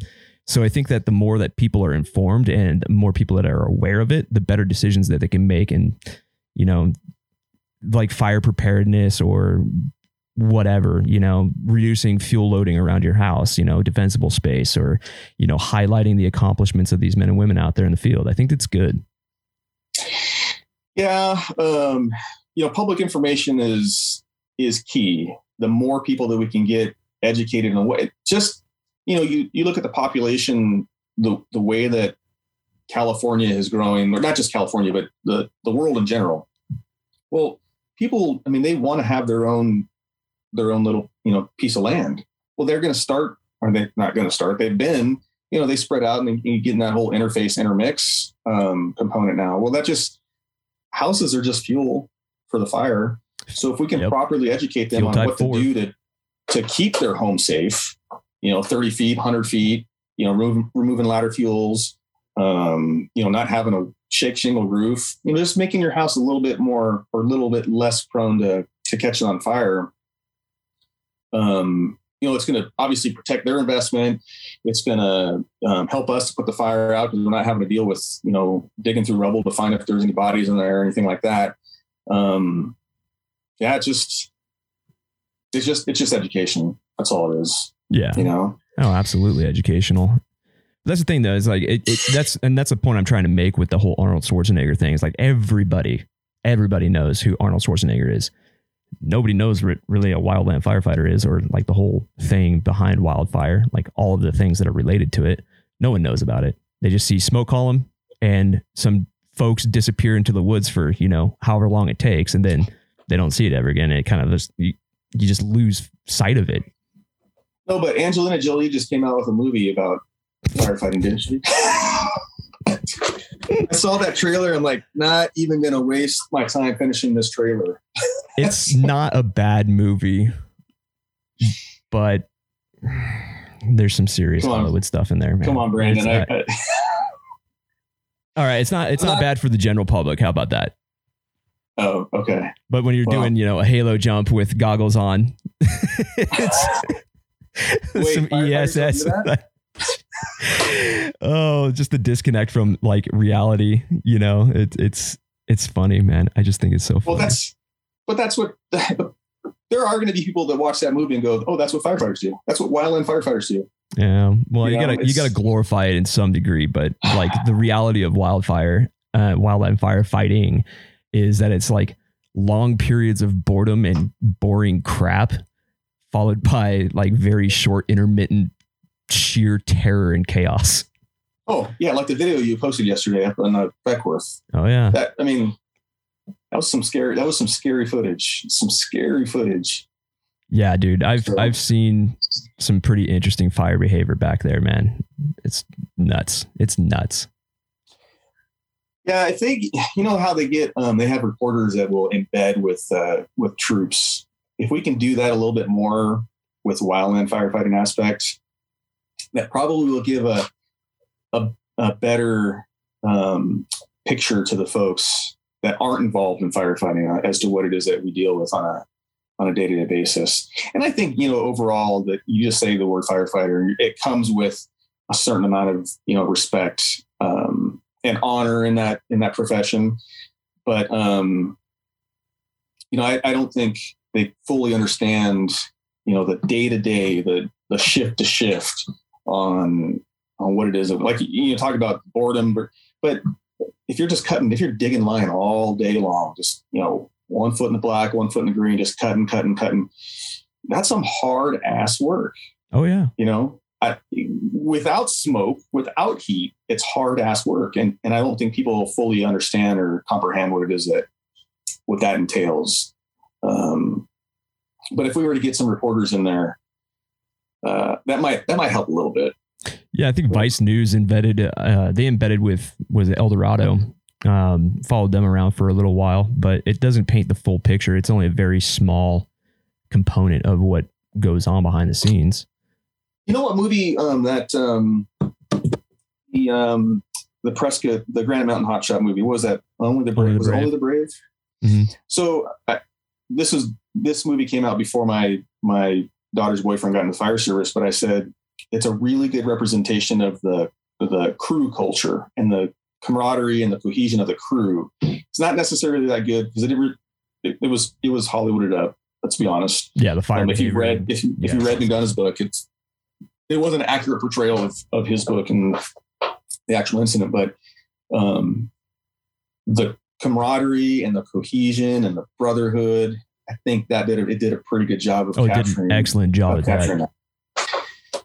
And and I think that's what um, you know that's what the fire service is about. That's what military is about. Is you know, there's nothing breeds cohesion and, com- and camaraderie like struggle. You know, and suffering. You, you suffer together. You go on a long, hard incident. Um, you get your ass kicked day to day, and then you have you know, it just brings people closer together. You know, yeah. And you always back. You know, years later, you go, "Oh, remember that fire? We did this, we did that," and it's it's always a. a I know going back to my Forest Service days, how many times that we're on, in the middle of an incident going, man, when I get back, I'm getting off this crew. This fire sucks. I can't believe I do this job for this much money. And then, you know, invariably on your way back to, you know, you get released and you're like, oh my God, I can't wait to go to the next one. That fire was so awesome. just, you know, when you're in it, it kind of sucks. But if you have a good crew and you're enjoying each other's company, it, it gets you through it. And then you can't wait to get to the next one. So, oh, 100%, man. It's like, it's like, you always bitch and complain about like being in the suck, right? When you're just wearing it and just hating life, right? You always bitch about it. But when you come off the line and you go home, you remember that as like one of the best times of your life. Yep. And I'm telling you, 25 years later from my first season, I still feel that way. Like, yeah, it did suck and it's hard ass work. And you get, we called it the last legal sweatshop you know, because we're, I don't know, I think I, I'm GS4s, I think made like nine bucks an hour or something back then, which is crazy because they don't make that much more than that today, 25 years later. Yeah, with inflation adjusted. Yeah, it's yeah, yeah, might even be less. But, um, but it was the last legal sweatshop. Like what they what they had us do for what they paid us was it was crazy. But I I loved every second of it.